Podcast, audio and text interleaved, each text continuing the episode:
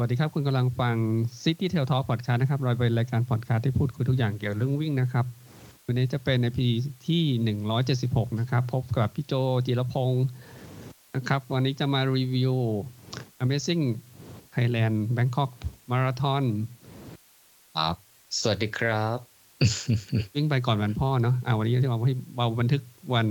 พ่อวันที่ห้าธันวาคมสองพันห้าร้อยหกสิบห้าเมื่อวานวิ่งไปวันที่สี่ใช่มั้ยก็อะไรนะก็ต้องเดินทางตั้งแต่ก่อนเที่ยงคืนวันที่สี่ไงวันที่สาม เพราะว่ามันวิ่งตอนตีสองอ่ะเออเดี๋ยวรีวิวตั้งแต่ตอนแรกปีนี้ที่ผมเปลี่ยนเปลี่ยนโหมดในการเดินทางนะลองมาใช้บริการของเอ่อของผู้จัดงาน Amazing Thailand นะฮะซึ่งจะได้เห็นภาพรวมแต่ว่าเขาเขาประสานงานกับกับรถไฟฟ้าหรือป่ะที่เรานั่งรถไฟก็กึ่งๆฮะแต่แต่แต่รถไฟฟ้าเขาก็เปิดปกติเพียงแต่ว่าก็จะบอกว่าเนื่องจากว่างาน Amazing Thailand Marathon เนี่ยมันมีจุดเริ่มต้นนะฮะที่หนึ่งแล้วก็วิ่งไปที่เส้นชัยอีกที่หนึ่งเพราะฉะนั้นเนี่ยการบริหารจัดการเนี่ยถือว่าค่อนข้างจะยากเลยแล้วน่าจะเป็นฟอร์แมตรายการมาราธอน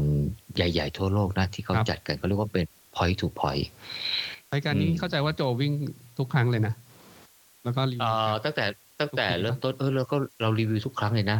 ยกเว้นว่าเมื่อตอนต้นปีน่าจะประมาณเดือนอะไรนะเดือนกุมภาพันธ์มีนาเลยป่ะคือก่อนหน้านี้เนี่ยการรับสมัครครั้งล่าสุดเนี่ยคือการรับสมัครวิ่งเมื่อปีสองพันยี่สิบซึ่งปกติก็จะไทม์ไลน์เขาจะประมาณประมาณต้นต้นเดือนมีนาใช่ไหมต้นเดือนมีนาสองพันยี่สิบนี่กำลังเป็นจุดเริ่มของวิกฤตโควิดเลยนะคือซึ่งปกติก็จะเปิดรับรับสมัครเนี่ยประมาณสิงหาอะไรเนี่ยแหละสิงหากันยาอะไรประมาณเนี่ยช่วงเนี้ยของของปีก่อนหน้านั้นก็คือปีสองพันสิบเก้าซึ่งตอนนั้นเนี่ยยังไม่มีวี่แววเรื่องโควิดอะไรเลยใช่ไหมแต่ปีหนึ่งเก้าเข้าใจว่ามี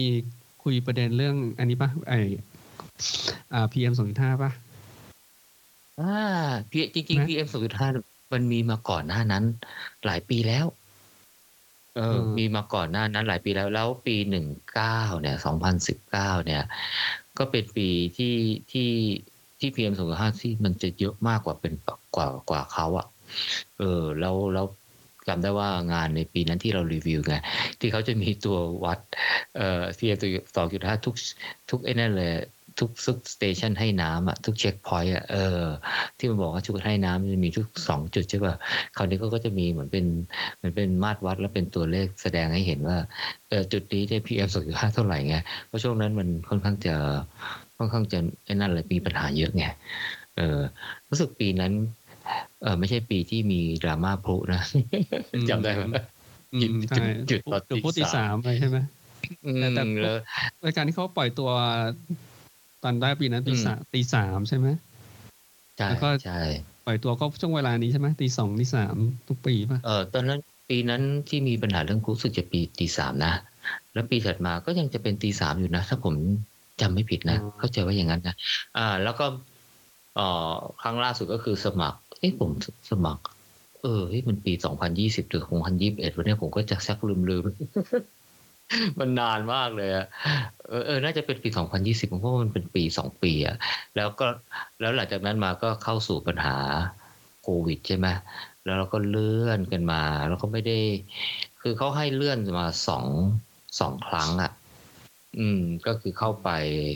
เข้าไปอีกคนที่สมัครไว้แล้วแล้วก็ไปเลื่อนผมก็เลื่อนมาสองครั้งเลยแต่แต่ว่าคนคนที่ไม่ได้เลื่อนครั้งที่สองเนี่ยก็คือจริงๆแล้วเขาจัดงานเมื่อตอนต้นปีไงเออทำอะไรผมจำไม่ได้กุมภาพันธ์มีนาอะไรประมาณนี้ป่ะแต่ว่าเนื่องจากผมเลื่อนไงก็เลยไม่ได้วิ่งเพราะฉะนั้นก็จะเป็นครั้งแรกครั้งเดียวอะที่ผมไม่ได้วิ่งงาน Amazing Thailand Marathon อันเนี้ยเออคือจริงๆที่เลื่อนเนี่ยไม่ได้กลัวโควิดหรอกตอนนั้นยังบาดเจ็บอยู่ แล้วก็เออมันมีมันมีไอ้เนี่ยบางแสนบางแสนยิปบางแสนที่มันวิ่งตอนต้นปีเหมือนกันไงพอดีได้ไปลงไว้ไงแล้วก็ก็ก็ก็ก็เจ็บก็ก็จริงๆก็หายพอสมควรแล้วล่ะแต่ก็รู้สึกว่าเฮ้ยจะมันจะลงวิ่งสองงานใกล้ๆกันเนี่ยดูมันเป็นสิ่งที่ไม่ควรทำไงเออแล้วก็ทาง Amazing Thailand เขาก็ให้ให้เราเลื่อนได้ก็เลยเลื่อนไงก็เลยมาเป็นวิ่งเมื่อวานเนี้ยเพราะฉะนั้นไอ้การวิ่งเมื่อวานเนี้ยคือการสมัครเมื่อตอนสองปีก่อนไงโอ้ เลื่อนมาสองครั้งสองใช่เพราะฉะนั้นเนี่ยเมื่อวานเนี่ยมันจะมีคนที่สมัครใหม่แล้วก็คนที่เลื่อนมาผมด้วยนะก็เจอเพื่อนๆหลายคนเนี่ยรู้สึกว่าเออหลายคนที่เขาเลื่อนมาเต็มไปหมดเลยนะแล้วก็คนที่คุยเนี่ยนะที่เลื่อนมานะเออส่วนใหญ่ก็ตัวจะอ้วนขึ้นไม่เป็นเรื่องธรรมดาคือพอหยุดโควิดไปใช่ไหมก็บางคนก็อาจจะเออคือช่วงแรกมันก็ถูกบังคับนะไม่ให้ซ้อมวิ่งอะไรกันมากใช่ไหมแล้วต่อมาอาจจะเริ่มอาจจะลืมไงเลยลืมกลับมาซ้อมอีกบางคนน้ำหนักขึ้นมาสิบสองโลอย่างเงี้ยบางคนมาสิบห้าโลอย่างเงี้ยบางคน เจ็ดแปด โลอย่างเงี้ยเอออ้วนท้วมสมบูรณ์กันงั้นเลยนะเออแล้วแล้วเกิดส่วนใหญ่ได้แล้วก็อยู่บล็อกเองคือเป็นนักวิ่งแบบว่าขาแรงหลายคนไงแต่ว่าเนื่องจากว่าหยุดไปแล้วก็เออจะหลงลืมไปก็โอ้โหตัวแบบว่าเออเริ่มเทิมเลยก็ไม่เป็นไรก็พอมาวิ่งครั้งนี้เนี่ยหลายคนเหมือนกับว่าได้ปณิธานใหม่แล้วเขาจะต้องกลับไปวิ่งให้ได้เหมือนเดิมคือหลายคนเนี่ยเขาวิ่งเร็วกว่าผมอะอืมผมก็แต่เมื่อวานเนี่ยเขาก็จะวิ่งช้ากว่าผมอะเพราะฉะนั้นเนี่ยเขาก็พอเป็นโรงงานวิ่งแล้วมันรู้สึกว่าไอ้ความรู้สึกเก่าๆมันเริ่มกลับมานะผมว่ามันก็เป็นเป็นสิ่งที่ดีอย่างนึงนะมันทำให้เออเราเราหวนนึกถึงเอ่อในในในในวันก่อนที่เราเคยที่วิ่งได้ไงเออแต่วันนี้เนี่ยเราอาจจะหลงลืมไปสักพักแต่ก็ไม่ได้มีอะไรสายนะเดี๋ยวเรากลับมาร่างกายคนเรามันก็ปรับตัวได้หมดแหละใช่ไหมถ้าเรากลับไปซ้อมไปอะไรเงี้ยนะเดี๋ยวสักพักหนึ่งน้ำคนนักวิ่งอ่ะมันเคยวิ่งมาอยู่แล้วเดี๋ยวน้ำหนักก็จะลดลงอะไรใช่ไหมฮะเสร็จแล้วก็จะวิ่งได้ดีขึ้นเร็วขึ้นอาจจะค่อยๆเพิ่มเพิ่มขึ้นอาจจะยังไม่ได้ทันทีทันใดแต่ผมรู้สึกว่าได้รับคอมมิตเมนต์ปณิธานหลายๆคนที่มาพูดผมเมื่อวันเมื่อวานเนี่ยคนละบอกว่าอ้าวโอเคเราผมจะรออะไรเงี้ยมาวิ่งด้วยกันอะไรเงี้ยอืมก็ก็ผมว่ามันเหมือนกับว่าก็จะเป็นจุดเริ่มต้นของหลายๆคนหลังจากที่เราผจญกับโควิดไปนานนะฮะจริงๆหลายคนเขาก็เริ่มมานานแล้วนะหลายคนก็เริ่มมานานแล้วเออเมื่อวานผมก็คุยกับหลายกับหลายคนเหมือนกันนะที่เขาก็ยังติดตามวงการวิ่งอะไรอยู่เขาบอกว่าเออเดี๋ยวนี้เนี่ยเออนักวิ่งหน้าเก่าที่ขายแรงเนี่ยเออก็หายหายไปกันเยอะนะเออแต่ปรากฏว่านักวิ่งท่าใหม่ที่แรงกว่าด้วยนะมันกลับเกิดขึ้นมาเยอะมากเลยอืมมันเป็นข้อสังเกตนะอืมก็คืออย่างแรกคือสังเกตจากที่ผมไปเข้าบล็อกเมื่อวานก็ไปอยู่บล็อกเองเงี้ยเออปรากฏว่าเออผมอาจจะไม่ได้แบบเออเป็นคนแวดวงกว้างขวางอะไรก็ได้นะแต่ว่าหน้าใหม่แบบผมไม่เคยไม่คุ้นเลยเลยโอ้เออแล้วก็ดูแบบหน่วยก้านด้วยแบบว่าโอ้โหท่าทางจะวิ่งเร็วอะแล้วก็วิ่งเร็วอย่างนั้นจริงๆเขาก็วิ่งออกตาไปวิ่งหายไปหมดอืมแต่แล้วก็สถิติจะว่าไปก็โดยรวมเนี่ยนักวิ่งก็จะมีสถิติมาราธอนที่ดีขึ้นมากนะระยะอื่นผมก็พอดีไม่ได้ดูแต่คิดว่าก็น่าจะไปในแนวทางเดียวกันนะเอาง่ายๆอย่างแค่ท็อปร้อยของบางแสนนะหมูรู้เปล่าปีนี้เท่าไหร่อ่ะสามชั่วโมงไม่ถึงก่อนครึ่งถูกไหมสามจุดโอ้มันก่อนครึ่งมาตั้งนานแล้วผมได้ข่าวรู้สึกว่าจะสามชั่วโมงสี่นาทีมั้งอุ้ยเหรอนี่เป็นเออเป็น บี คิว อะไรนะเนี่ยโอ้มันยิ่งกว่า บี คิว อีกผมว่าปีหน้ามันอาจจะสับสามกันหรือเปล่าวะเนี่ยไอ้ทับร้อยงั้นผู้หญิงนี่สับต่ำกว่าสับโฟแน่นอนใช่ไหมเออคนน่าจะอย่างนั้นมั้งพอดีไม่ไม่ได้ไปติดไม่ได้ไปก็ไม่ก็ได้ติดตามอะไรสถิติเท่าไหร่แต่ก็ได้ข่าวประมาณนั้นเหมือนกันนะอืมเพราะฉะนั้นงานเมื่อวานนี้ก็ก็ได้รับอะไรนะนิมิตหมายที่ดีหลายอย่างเพื่อนที่เริ่มกลับมาตัวอ้วนก็ก็มีปณิธานที่จะต้องกลับมาให้ได้อะไรเงี้ยนะเออแล้วก็บรรยากาศคึกคักสนุกสนานเออผมรู้สึกว่าบรรยากาศเมื่อวานนี้นะไม่ได้ต่างอะไรจากจาก เอ ที เอ็ม อ่าครั้งล่าสุดที่ผมไปวิ่งอ่ะอืมความอลังการในราชมังคลากีฬาสถานน่ะยังเหมือนเดิมเลยอืมยกเว้นไม่มีพลุอะไรซึ่งปรับเวลาปล่อยตัวป่ะจอป่ะเป็นตีสองอ๋อตีสองนะเดี๋ยวก่อนที่จะเราจะมาเล่าบรรยากาศในงานนะฮะว่าเป็นอย่างไรเนี่ยสำหรับเพื่อนๆที่อาจจะไปวิ่งมาด้วยแล้วก็คนเพื่อนที่ไม่ได้วิ่งเนี่ยเรามาเล่าแต่ครั้งแรกหรือตอนแรกดีกว่าว่าเอองานนี้เนี่ยมีอะไรที่มันแตกต่างไปจากเดิมหรือเปล่านะฮะบูเคยไปวิ่งใช่ไหมเออ Amazing ยังไม่เคยไปเคยไปแต่ Midnight อ้าว อืมโอ้พลาดได้ไงเนี่ยอืม Amazing Thailand เนี่ยแต่ก็เคยไปวิ่งงานของไตรลีกใช่ป่ะก็คือพัทยามาราธอน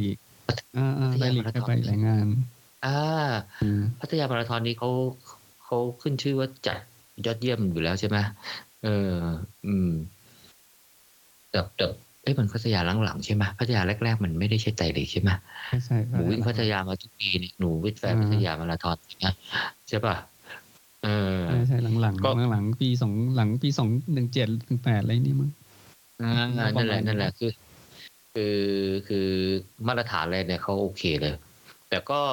ราคาราคาค่อนข้างสูงนะค่าสมัครเนี่ยแต่ว่าเขาสมัครมีมีหลายเรทนะเออตั้งแต่แบบว่า loyalty เอ่อ price เลยอ่ะพันเดียวมาราธอนพันเดียวอืมเอ่อฮาล์ฟก็แปดร้อยสิบโลหกร้อยอะไรเงี้ยห้าโลเจ็ดร้อยไอ้ห้าโลสี่ร้อยเลยครับแล้วก็มีอะไรนะซูเปอร์เออร์ลี่เบิร์ดคือพวกนี้เนี่ยจะเป็นแค่ สองถึงสาม วันอ่ะแล้วก็ปิด loyalty price เนี่ยก็เข้าใจว่าคนที่เคยวิ่งมาก่อนหน้านั้นใช่ไหม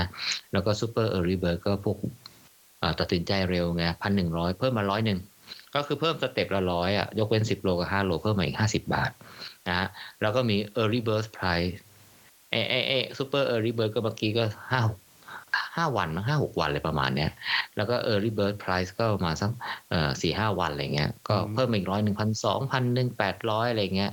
เอ่อแล้วก็ราคาปกติราคาปกติมาราธอน หนึ่งพันห้าร้อย นะครับอืมก็ก็เพราะเดี๋ยวนี้เป็นราคามาตรฐานแล้วนะประมาณ หนึ่งพัน บวกขึ้นไปนะของกรุงเทพมาราธอนกรุงเทพมาราธอนก็ หนึ่งพันสองร้อย ไงครับใช่ป่ะแต่จริงๆแล้วนักวิ่งส่วนใหญ่เนี่ยเขาสมัคร หนึ่งพันหนึ่งร้อย หนึ่งพันสองร้อย กันทั้งนั้นแหละเอ่อ หนึ่งพันสองร้อย หนึ่งพัน เข้าใจว่าซุปเปอร์หรืออะไรเขาจะมีสล็อตจำนวนสล็อตที่จำกัดอยู่ไงแต่ Early Bird นี่รู้สึกจะไม่ป่ะมีป่ะมีสล็อตจำกัดผมไม่แน่ใจเหมือนกันเอ่อก็เอาเป็นว่าเฉลี่ยก็ประมาณ หนึ่งพันสองร้อย อ่ะสมมุติก็ประมาณเท่าๆกับกรุงเทพมาราธอนแต่ว่าการบริหารจัดการนะการบริการเอ่อแล้วก็ทุกสิ่งทุกอย่างอะไรที่ทางผู้จัดงานเนี่ยมอบให้นักวิ่งนี่นะต้องถือว่าคนละเรื่องเลยนะครับคนละเลเวลกันเลยและคนละเกรดกันเลยนะฮะเอ่ออันนี้ต้องอันนี้ต้องเรียกว่าเป็นระดับพรีเมียมเลยนะฮะโอ้นี่ผมมาเชียร์เอ่อ Amazing Thailand Marathon มากเกินไปแล้วเนี่ยแต่การที่แล้วก็ไม่ได้ด่าเยอะนะกรุงเทพมาราธอนแล้วผมก็ไม่ได้ว่าเยอะนะคนอื่นก็ว่าฟังโจก็ไม่ค่อยมีอะไรนะแต่หลังจากนั้นในในโซเชียลมันโหมันแบบอีกแบบเลยเนาะโอ้ปึ๊บคือก็ไม่อยากจะไอ้นั่นมากก็ก็ก็แหมยังมีพี่อย่างพี่อ้นมาชมผมโอ๊ยไหนบอกไม่เห็นจะวิจารณ์เลยออกจะชมกรุงเทพผู้จัดและชมปอกก็คือบอกว่าก็คือโจเนี่ยไม่ถือว่าไม่สามารถเป็น represent sample ส่วนใหญ่ของนักวิ่งได้ไงเพราะว่าเข้าก่อนช่วงอืมช่วง สิบเปอร์เซ็นต์ ใช่ไหมเป็นความตายต้นๆอ่ะความตายแรกๆ ยี่สิบห้าเปอร์เซ็นต์ แรกแน่ๆใช่ป่ะเออเพราะฉะนั้นคนนักวิ่งกลุ่มใหญ่เขาจะอยู่สมมติกลุ่มกลางกลุ่มหลังเนี่ยเขาจะได้ experience อาจจะอีกแบบไงเพราะว่าปริมาณนักวิ่งหรือว่าต่อจำนวนนักวิ่งต่อเซอร์วิสเนี่ยมันก็มากขึ้นถูกไหมในจุดบางจุดอะไรเงี้ยคือจริงจริงเนี่ยเอ่อเกิดกรุงเทพมาราธอนเนี่ยคล้ายๆกับว่าเขามีโควต้าบริการนักวิ่งอยู่จำนวนหนึ่งพอหมดโควต้านี้ตายแล้วก็ตัวใครตัวมันอะไรประมาณนี้ถ้าถ้าเกิดว่าอัตราส่วนมันมันจำนวนนักวิ่งต่อเซอร์วิสเนี่ยมันไม่ไม่สมดุลกันนะช่วงที่เวลาที่เป็นเวลามหาชนอะไรเงี้ยนะครับมันก็จะต้องเอ่อต้องแชร์กันนะครับเพราะเขาจริงในกรุงเทพมาราธอนก็เป็นอย่างนี้มาแต่ไหนแต่ไรแล้วคือถ้าใครที่วิ่งเร็วๆอะไรประมาณนี้นะน้ำท่าสมบูรณ์อะไรเงี้ยการจัดการจราจรโอเคอะไรเงี้ยเพราะมันเป็นช่วงแรกๆที่ที่เขาปล่อยตัวออกไปไงเพราะฉะนั้นในตรงนี้เนี่ยจะจะไม่มีจะไม่ค่อยเห็นอะไรผิดปกติเลยนะเออแต่พอเวลาผ่านไปสัก สี่ถึงห้า ชั่วโมงขึ้นไปแล้วเนี่ยเออมันเหมือนกับว่าโควต้ารีสอร์ทที่เขาอะโลเคทมาให้จัดสรรมาให้มันเริ่มหมดก็ตามมีตามเกิดอะไรประมาณเนี้ยเพราะฉะนั้นกรุงเทพมาราธอนมันเลยมันเลยแบบว่ามีคนบ่นเยอะไงเพราะว่าคนมันก็นะนักวิ่งใช่ไหมอย่างที่เล่าให้ฟังตอนที่แล้วก็เขาก็มีการเปรียบเทียบนู่นนี่นั่นอะไรกันด้วยอะไรเงี้ยแล้วจริงๆมันก็ไม่ค่อยดีอ่ะซึ่งซึ่งเราก็คิดว่าก็น่าจะเป็นฟีดแบ็กที่ที่ที่ทางทีมเขาก็ไปปรับอะไรเงี้ยผมคิดว่าทุกคนก็พร้อมที่จะต้อนรับอ่ะสิ่งที่ที่ได้รับการปรับปรุงไม่มีใครก็เครียดแค้นอะไรกันหรอกอะไรเงี้ยนะเออแต่ว่า Amazing Thailand Marathon เนี่ยเออผมว่าเออเขาก็ดูแลยังผมยังไม่เห็น ใครดราม่าหรือบ่นอะไรเลยนะเออผมก็พยายามจะอ่านอ่านดูเนี่ยก็วันนี้ก็เหมือนกับเราก็จะมาคุยกันแล้วเราก็อยากจะดูว่าเออมันมีประเด็นอะไรที่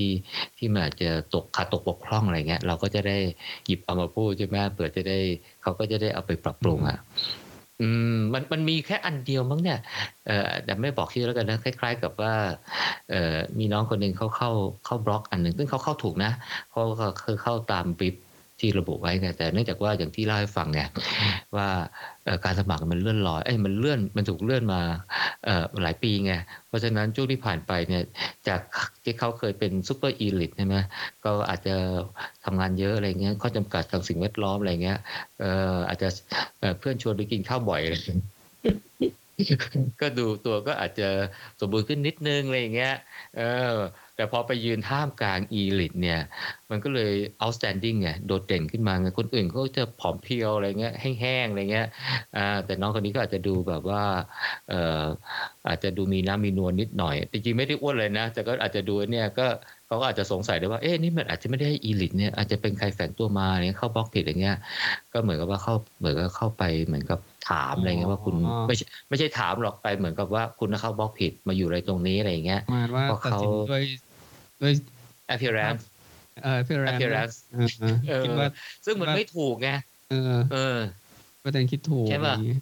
เออซึ่งอย่างแรกเนี่ยคืออย่างแรกคุณต้องไปคุยกับเขาคืออย่างคือสิ่งที่ไม่ถูกคือหนึ่งการตัดสินด้วย appearance อันที่สองเนี่ยคือการใช้คำพูดคือมันวิธีการสื่อสารที่ดีๆใช่ไหมก็อาจจะผิดก็ก็โอเคผิดก็ผิดคือก็ไปก็เปลี่ยนไปอยู่ที่ถูกสมมติถ้าผิดนะก็ไม่ได้มีอะไรนี่มันไม่ได้ขอขาดบาดตายนี่นี่ไม่ได้สตาร์ทเนี่ยอะไรคนเราก็ผิดกันได้ใช่ไหมเออแต่นี่เขาก็ไม่ผิดด้วยนะแล้วดูก็ไม่ตรวจสอบวิไปตัดสินอะไรเขาอย่างเงี้ยมันก็ไม่ถูกอันนี้อันนี้เป็นผมว่ามันเป็นข้อผิดพลาดก็ไม่ได้ใหญ่โตอะไรมากแต่ว่าคนอยู่ในเหตุการณ์เขาก็อาจจะเสียความรู้สึกได้ซึ่งผมคิดว่าน่าจะมีการนักคิดว่าอาจจะมีการรับเรื่องไปดูแลแล้วว่าเอ้ยเรื่องนี้มันเป็นประเด็นที่มันไม่ได้ใหญ่โตอะไรก็สามารถดูแลจัดการได้ไหมทำได้ไม่ได้มีปัญหาอะไรแล้วเขาจริงเนี่ยถึงแม้ว่าเรื่องการจัดบล็อกไปอะไรเนี่ยเป็นเรื่องนะผู้จัดก็อาจจะมองว่าเรื่องซีเรียสนะแต่ความซีเรียสกับความก้าวร้าวมันจะคนละคนละเรื่องอย่างเงี้ยถูกมันมันไม่จำเป็นไงกูซีเรียสกูก็ซีเรียสไปสิกูก็สื่อสารกูสิเออไม่ได้ค่ะนู่นนี่นั่นเลยกูว่ากันไปใช่ไหมเออถ้าเขายื้อค้อนหน่อยหน้าอะไรเงี้ยเราก็ไม่ให้อ่ะนี่คือซีเรียสไงแต่ไม่ใช่ไปบอกว่าอะไรทำไมมาอยู่นี่เออทำไมไม่อยู่บล็อกตัวเองเออผมก็ไม่รู้เขาพูดอย่างนี้ป่ะนะแต่ว่าอ่านดูเนี่ยมันอาจจะได้โทนประมาณนั้นนะถ้าถ้าไม่ใช่ขออภัยนะฮะผมก็แค่มาสื่อสารแต่ไม่ได้ทั้งหมดทั้งสิ้นไม่ได้มาวิพากษ์วิจารณ์นะแค่บอกว่าแค่ประเด็นนี้ประเด็นเดียวที่ที่อ่านเจออันอื่นเนี่ยยังไม่เจอเลยนะอืมก็ค่าสมัครก็อย่างที่ว่าก็ประมาณนี้ใช่ไหมคือตอนแรกผมก็จำไม่ได้เลยผมมาเปิดดูเพราะว่ามันนานแล้วเออแล้วก็ระบบของอันนี้แต่เขาก็ดีนะก็คือว่ามันมีการเช็คไงก็คือว่ามันจะมีลิงก์เข้าไปเช็คสเตตัสว่าเอ๊ะอยู่สมัครเมื่อไหร่สเตตัสเป็นอย่างไรสมัครอะไรไว้อะไรอย่างเงี้ยเออก็มีเลขบิ๊บอยู่ในนั้นนะซึ่งอันนี้แหละที่เราจะเอาเอาเอาไปใช้ในการรับรับบิ๊บปีนี้เขารับที่พารากอนฮอลล์ชั้นห้าเข้าใจว่าคราวที่แล้วก็จะเป็นพารากอนฮอลล์ชั้นห้าเหมือนกันนะก่อนหน้านู้นจะเป็นอะไรนะแอร์พอร์ตลิงก์อะไรต่างๆใช่ไหมเออพอมาอยู่ตรงพารากอนนี่ก็ก็เดินทางสะดวกนะเออเข้าไปนี่ก็ผมว่าฟอร์แมตการการรับปิ๊บเนี่ยโอเคเลยนะโอเคเลยข้างหน้าก็จะเป็นปกติก็อยู่แล้วมีงานเอ๊ะมีร้านขายของใช่ไหมเอ็กเอ็กโปอะไรเงี้ยเอ็กซิบิชันมีอะไรมาเปิดร้านอะไรเงี้ยก็ก็ปกติอ่ะอุปกรณ์วิ่งทั้งหลายรองเท้าอะไรเงี้ยใช่ไหมเจลอะไรเงี้ยเออแต่ผมสังเกตเออ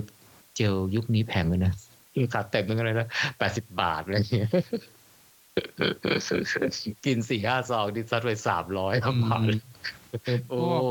อยู่ประมาณนี้ถ้าเป็นยี่ห้อแบรนด์เนมนะก็เกือบแบรนด์เลยเดี๋ยวนี้ราคานี้หมดเลยแบรนด์รู้จักไม่รู้จักเนี่ยราคานี้หมดเลยโอ้โหเออดูดิ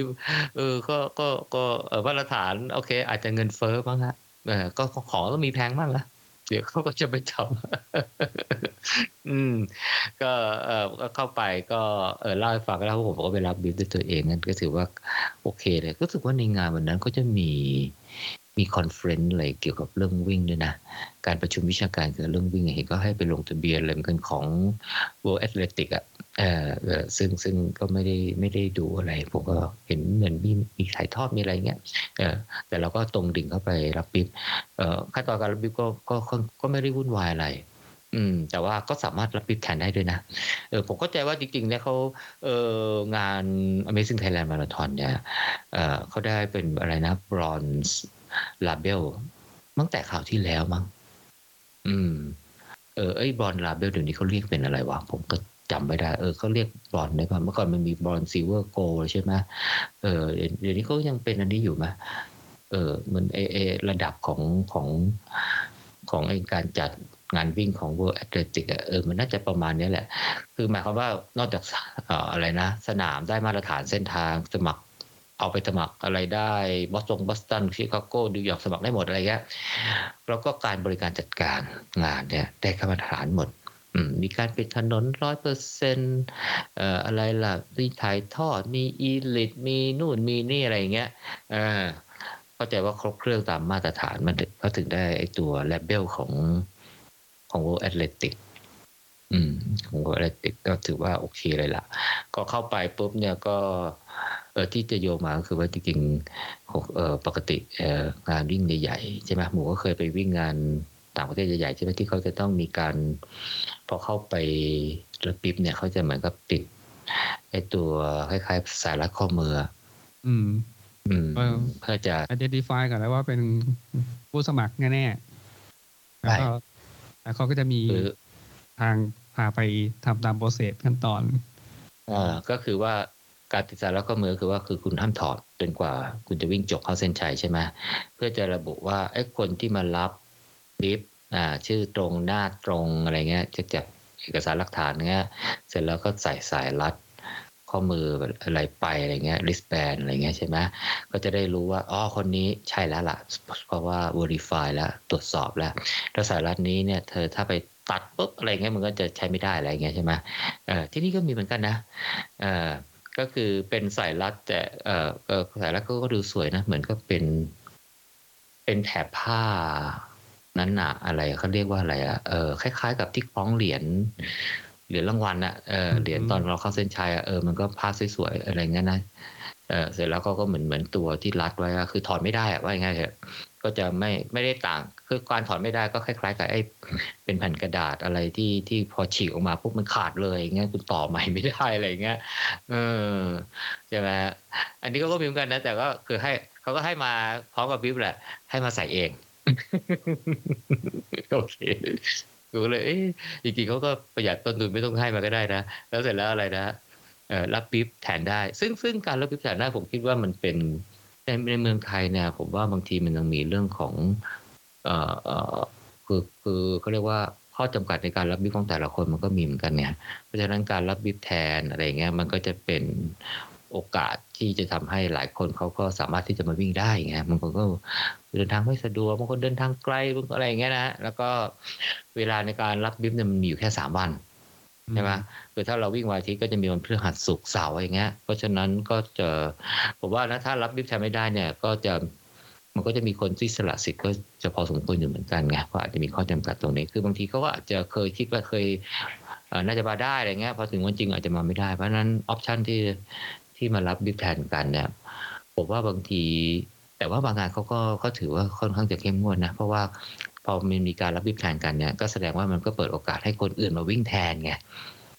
ใช่ไหมใช่ใช่อืมเพราะว่าก่อนรับบิ๊บแทนเนี่ยก็เขาก็ให้สายนั้นมาด้วยไงก็แสดงว่าสมมติถ้าเราเอาบิ๊บกับสายเนี่ยไปให้ใครเนี่ย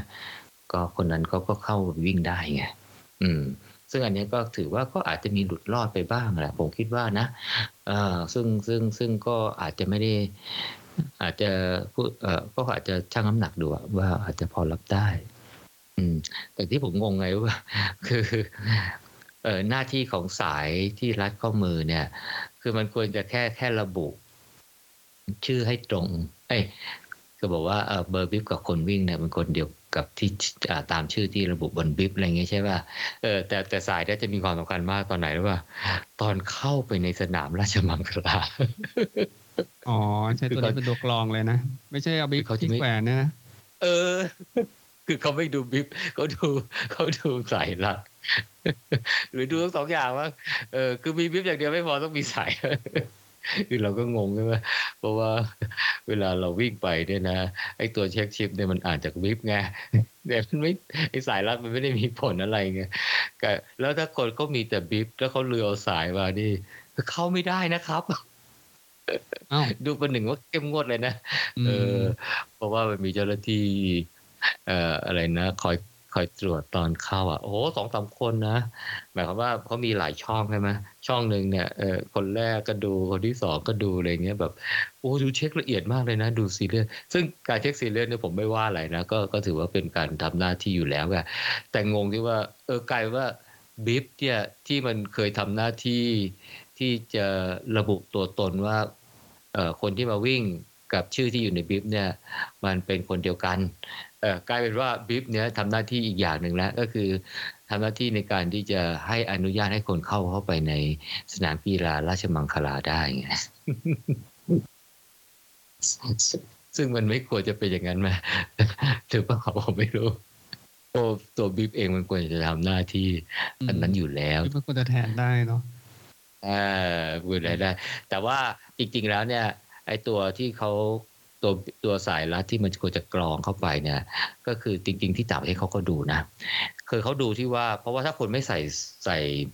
ใส่สายลัดมาเนี่ยแสดงว่ามันอาจจะเป็นนักวิ่งคนละคนกับบนบนบิ๊บไงอันนี้แหละอันนี้แหละคือคือสายลัดเนี่ยจะบอกว่าอ้าวคุณเอาบิ๊บให้คนอื่นเขาวิ่งนี่เพราะว่าเจ้าของตัวจริงเนี่ยเขาต้องมีริสแบนตัวนี้แต่เนื่องจากว่าสายรัดมันมาสามารถใส่เมื่อไหร่ก็ได้เงี้ยมันเลยไม่ได้ทำหน้าที่ตรงนั้นแต่ก็ไม่เป็นไรครับผมประเด็นของผมคือไงว่าจริงๆก็ไม่ต้องแจกสายรัดก็ได้ฮะจะได้ประหยัดตังค์ ประหยัดตังค์เพราะว่าเพราะว่างานนี้นะสิ่งที่ผมสังเกตนะคนอื่นอาจจะไม่สังเกตนะผมรู้สึกว่าเขาเขาพยายามลดต้นทุนบางอย่างอ่าของงานลงนะอาจจะมีข้อจำกัดเรื่องเรื่องเรื่องงบประมาณอะไรก็แล้วแต่นะแต่สิ่งที่เขาลดเนี่ยนะไม่ได้กระทบอะไรกับนักวิ่งนะซึ่งผมคิดว่าผมว่าแต่ว่าเขาก็ก็ดูเอานักวิ่งเป็นเป็นตัวตั้งเหมือนกันนะเอ่อเพราะสิ่งที่ผมเห็นเขาลดคืออะไรตอนเวลาปิดอย่างแรกเลยนะคือเขาไอ้ไอ้สลิงแบ็กอะไอ้ถุงผ้าถุงอะไรที่มันมีเชือกเป็นหูรูดนะเขาให้แค่ระยะเดียวนะคือระยะมาราธอนซึ่งก่อนหน้านั้นผมจำได้ว่าก็ได้กันทุกระยะแสดงว่าเขาก็ประหยัดตังค์อะไม่ต้องทำถุงนี้ให้ใช่ไหมเออเพราะผมผมไปรับบิ๊บแทนเพื่อนไงก็ระยะยี่สิบเอ็ดโลแต่แต่เจ้าของเขาไปวิ่งจริงนะพอดีก็ติดคือเขาก็เออได้แหละผมก็ไปแล้วบ้านอยู่ใกล้กันแล้วฝากไปรับหน่อยอะไรเงี้ยเออผมไปถามว่าอ้าวยี่สิบเอ็ดโลไม่มีถุงไอ้นี่เหรออ๋อไม่มีเฉพาะมาราธอนอ่าอันนี้สังเกตแรกที่อ๋อนี่ก็แสดงว่าเขาประหยัดตังค์ซึ่งผมโอเคนะเพราะปกติถุงพวกนี้ก็เต็มบ้านเราอ่ะผมก็เอาไปบริจาคเพียบเลยเพราะมันเยอะเกินไงก็ใช้แค่ใบเดียวอะไรก็พอละใช่ไหมไปวิ่งทุกหลายงานมันก็ได้มาทุกงานอะไรเงี้ยซึ่งมันอาจจะไม่ได้จำเป็นนะเพราะฉะนั้นสิ่งเพราะฉะนั้นเขาลดไปนักวิ่งก็ไม่ได้รับผลกระทบนะก็โอเคดูตุนแล้วอันที่สองเนี่ยปกติงานนี้เนี่ยเขาจะให้ถุงใส่สัมภาระมาเพราะว่างานเขาเป็นแบบ point to point ใช่ไหมวิ่งจากจุดหนึ่งไปอีกจุดหนึ่งเพราะฉะนั้นการการรับฝากของเนี่ยจึงต้องเป็นกระบวนการที่จะต้องมีระบบมากเลยนะตั้งแต่ระบบเรื่องของการอะไรนะฝากของเป็นคันรถอะเพราะว่าคือไม่ใช่ว่าไปฝากแล้วอยู่ในเต็นท์อะไรไม่ใช่ฮะคือฝากของขึ้นรถเลย ใช่ไหมแล้วรถคันนั้นก็วิ่งไปรอที่เส้นชัยนะเพราะฉะนั้นไอ้ถุงอะไรมันจะต้องแบบมีมาตรฐานอะไรอย่างเงี้ยแล้วก็ต้องมีสติ๊กเกอร์ที่มันเป็นเลขบิ๊บเนี่ยเอาไปแปะบนถุงได้ซึ่งก่อนหน้านั้นเนี่ยเขาจะทำเป็นถุงมาตรฐานมาแล้วก็ให้มาพร้อมกับบิ๊บเราเลยใช่ไหมฮะแล้วก็มีสติ๊กเกอร์เนี่ยแล้วก็ก็ทำเป็นแบบช่องอะไรที่แบบว่ารู้เลยว่าเราติดอยู่ตรงนี้มันจะได้อ่านได้ชัดเจนได้ง่ายอะไรเงี้ยคนหาก็หาง่ายอะไรเงี้ยแต่ครั้งนี้ก็ไม่ให้ถุงนี้มาเพราะเขาก็คงคิดว่าคนเนี่ยมันไม่ได้ฝากของกันทุกคนไงเพราะฉะนั้นเนี่ยถ้าให้มาทุกคนก็เปลืองใช่ป่ะแต่ถุงเนี่ยเขาจะไปแจกที่ที่ตอนฝากของอ่ะอืมเพราะฉะนั้นถ้าใครใช้ถุงก็เออ ถ้าใครเออก็คือถุงเนี่ยก็คือมอบให้สำหรับคนที่ใช้จริงๆไงอ่าอันนี้ถือว่าเขาประหยัดต้นทุนอย่างนะแต่การประหยัดนี้ก็ก็มีข้อดีคือว่าก็ก็ลดขยะด้วยถูกป่ะเพราะถ้าเราได้แจกมาเนี่ยเราก็ไม่ได้ใช้เราก็ทิ้งอ่ะอย่างมากก็เอาไปใส่เป็นถุงขยะอะไรอย่างเงี้ยก็เพิ่มขยะเออซึ่งการลดต้นทุนนี้ผมว่าเออนักวิ่งไม่ได้รับความเดือดร้อนอะไรเพราะคนที่เขาฝากของเขาก็ยังมีถุงใส่อยู่ใช่ไหมอืมคืออันนี้ที่ผมเห็นเห็นหลักๆเลยที่เขาเขาดูเหมือนว่าเขาพยายามควบคุมต้นทุนซึ่งโอเคเลยล่ะไม่ได้ไม่ได้เดือดร้อนอะไรนะครับเอ่ออันอื่นประเด็นอื่นเขาลดต้นทุนหรือเปล่าเนี่ยผมคิดว่าเขาคงมีมั้งแต่ผมอาจจะสังเกตไม่เห็นหรือไม่ได้สังเกตอะไรอย่างเงี้ยอืมเพราะว่าอันอื่นก็ไม่ได้มีอะไรพอเสื้อเสื้ออะไรผมว่าเขาก็จะโอโอเคนะเออเสื้อก็คุณภาพอะไรผมว่าก็ดูโอเคแหละไม่ได้เอาแซนดิ้งมีคนบ่นเหมือนกับงานอื่นอะไรอย่างเงี้ย อืมเพราะฉะนั้นในขั้นตอนการรับบิ๊บเนี่ยแต่ว่ามันผมไปรับวันแรกเนี่ยผมไม่แน่ใจว่าระบบเขาเข้าทีอย่างผมรู้สึกว่ามันอาจจะมีอยู่ขั้นตอนนิดนึงเนี่ยเขาอาจจะปรับปรุงได้คืออย่างนี้คือเราเอาไปเนี่ยโอเคเราเช็คเบอร์บิ๊บมาแล้วเนี่ยเขาก็คงป้อนเข้าไปปุ๊บปุ๊บมันก็จะโชว์หน่อยหน้าจอโน้ตบุ๊กเลยเขาว่าใครอ่าคนนี้ชื่ออะไรแล้วก็คงดูหน้ามีรูปมีอะไรใช่ไหมแล้วก็อ่าดูเอกสารแสดงตนนะก็คือบัตรประชาชนนะอ่าระบุโอเคใช่ใช่แต่เขาใช้มือเขียนไงมือเขียนเลขบิ๊บระยะเสื้อขนาดอะไรอย่างเงี้ยเออแล้วก็ก็พอมันมือเขียนมันช้าไงเออแต่เนื่องจากว่าเขามีช่องเนี่ยเยอะไงเออก็เลยรู้สึกว่าเอ้ยจริงๆแล้วเนี่ยขั้นตอนเนี้ยสามารถเอ่อทำให้มันเป็นดิจิตเป็นอันได้อ่ะก็คือเช่นมาป้อนไปปุ๊บเราก็ปริ้นรืดออกมาอะไรอย่างเงี้ยแล้วก็ส่งให้คนข้างหลังเนี่ยไปหาบิ๊บคือมันมีคนรอหาบิ๊บหาเลขบิ๊บข้างหลังเนี่ยเต็มเลยเพราะฉะนั้นถึงแม้ว่าเขาใช้มือเขียนแต่พอเขาส่งให้ปุ๊บเขาก็ไปหาอย่างรวดเร็วไงแล้วก็แต่ว่าถ้าเขาแบบ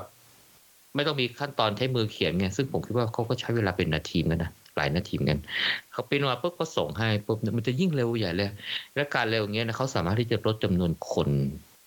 เอไอที่ให้บริการลงได้เพราะว่าโปรเซสมันเร็วไงเพราะมันแค่ตรงนั้นเนี่ยมันแค่หาเลขบิ๊บแล้วเขาก็เอาบิ๊บมายื่นให้เสร็จแล้วก็ก็เราก็ถือใบเนี้ยไปรับเบอร์เสื้อซึ่งรับเบอร์เสื้อมันแบ่งเป็นช่องๆเพราะฉะนั้นเนี่ยเขาไม่มีความจำเป็นจะต้องไปหยิบเพื่อเพราะว่าคนที่ไปรับบิ๊บเนี่ยเป็นคนที่เข้าไปหาเบอร์เสื้อเองไงบอกว่าอ้าวเป็นเบอร์ S เบอร์ M เบอร์ L อะไรก็ว่ากันไปนะเพราะฉะนั้นตรงนี้ก็จะเร็วมากเลยไอ้ตรงนี้แหละที่เขาแจกมาพร้อมกับไอ้ถุงผ้า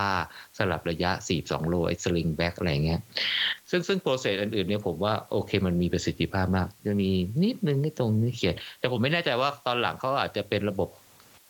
ดิจิตอลแล้วก็ได้มาใส่เลขเบอร์ปุ๊บไปลงมาเพราะว่าเห็นหลังๆเขาอื่นเขาเขาบอกก็เร็วนะเขาก็เร็วผมก็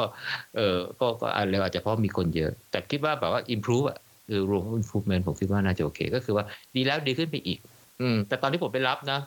ไม่ได้มีคิวอะไรนะแล้วก็ใช้เวลาแป๊บเดียวเหมือนกันนะถึงแม้ว่าเขาจะใช้มือเขียนนะก็ไม่ได้นานเลยเดี๋ยวว่าอันนี้เป็นข้อสังเกตอืมซึ่งกระบวนการในการรับบิ๊บผมคิดว่าก็ไม่ได้ทำให้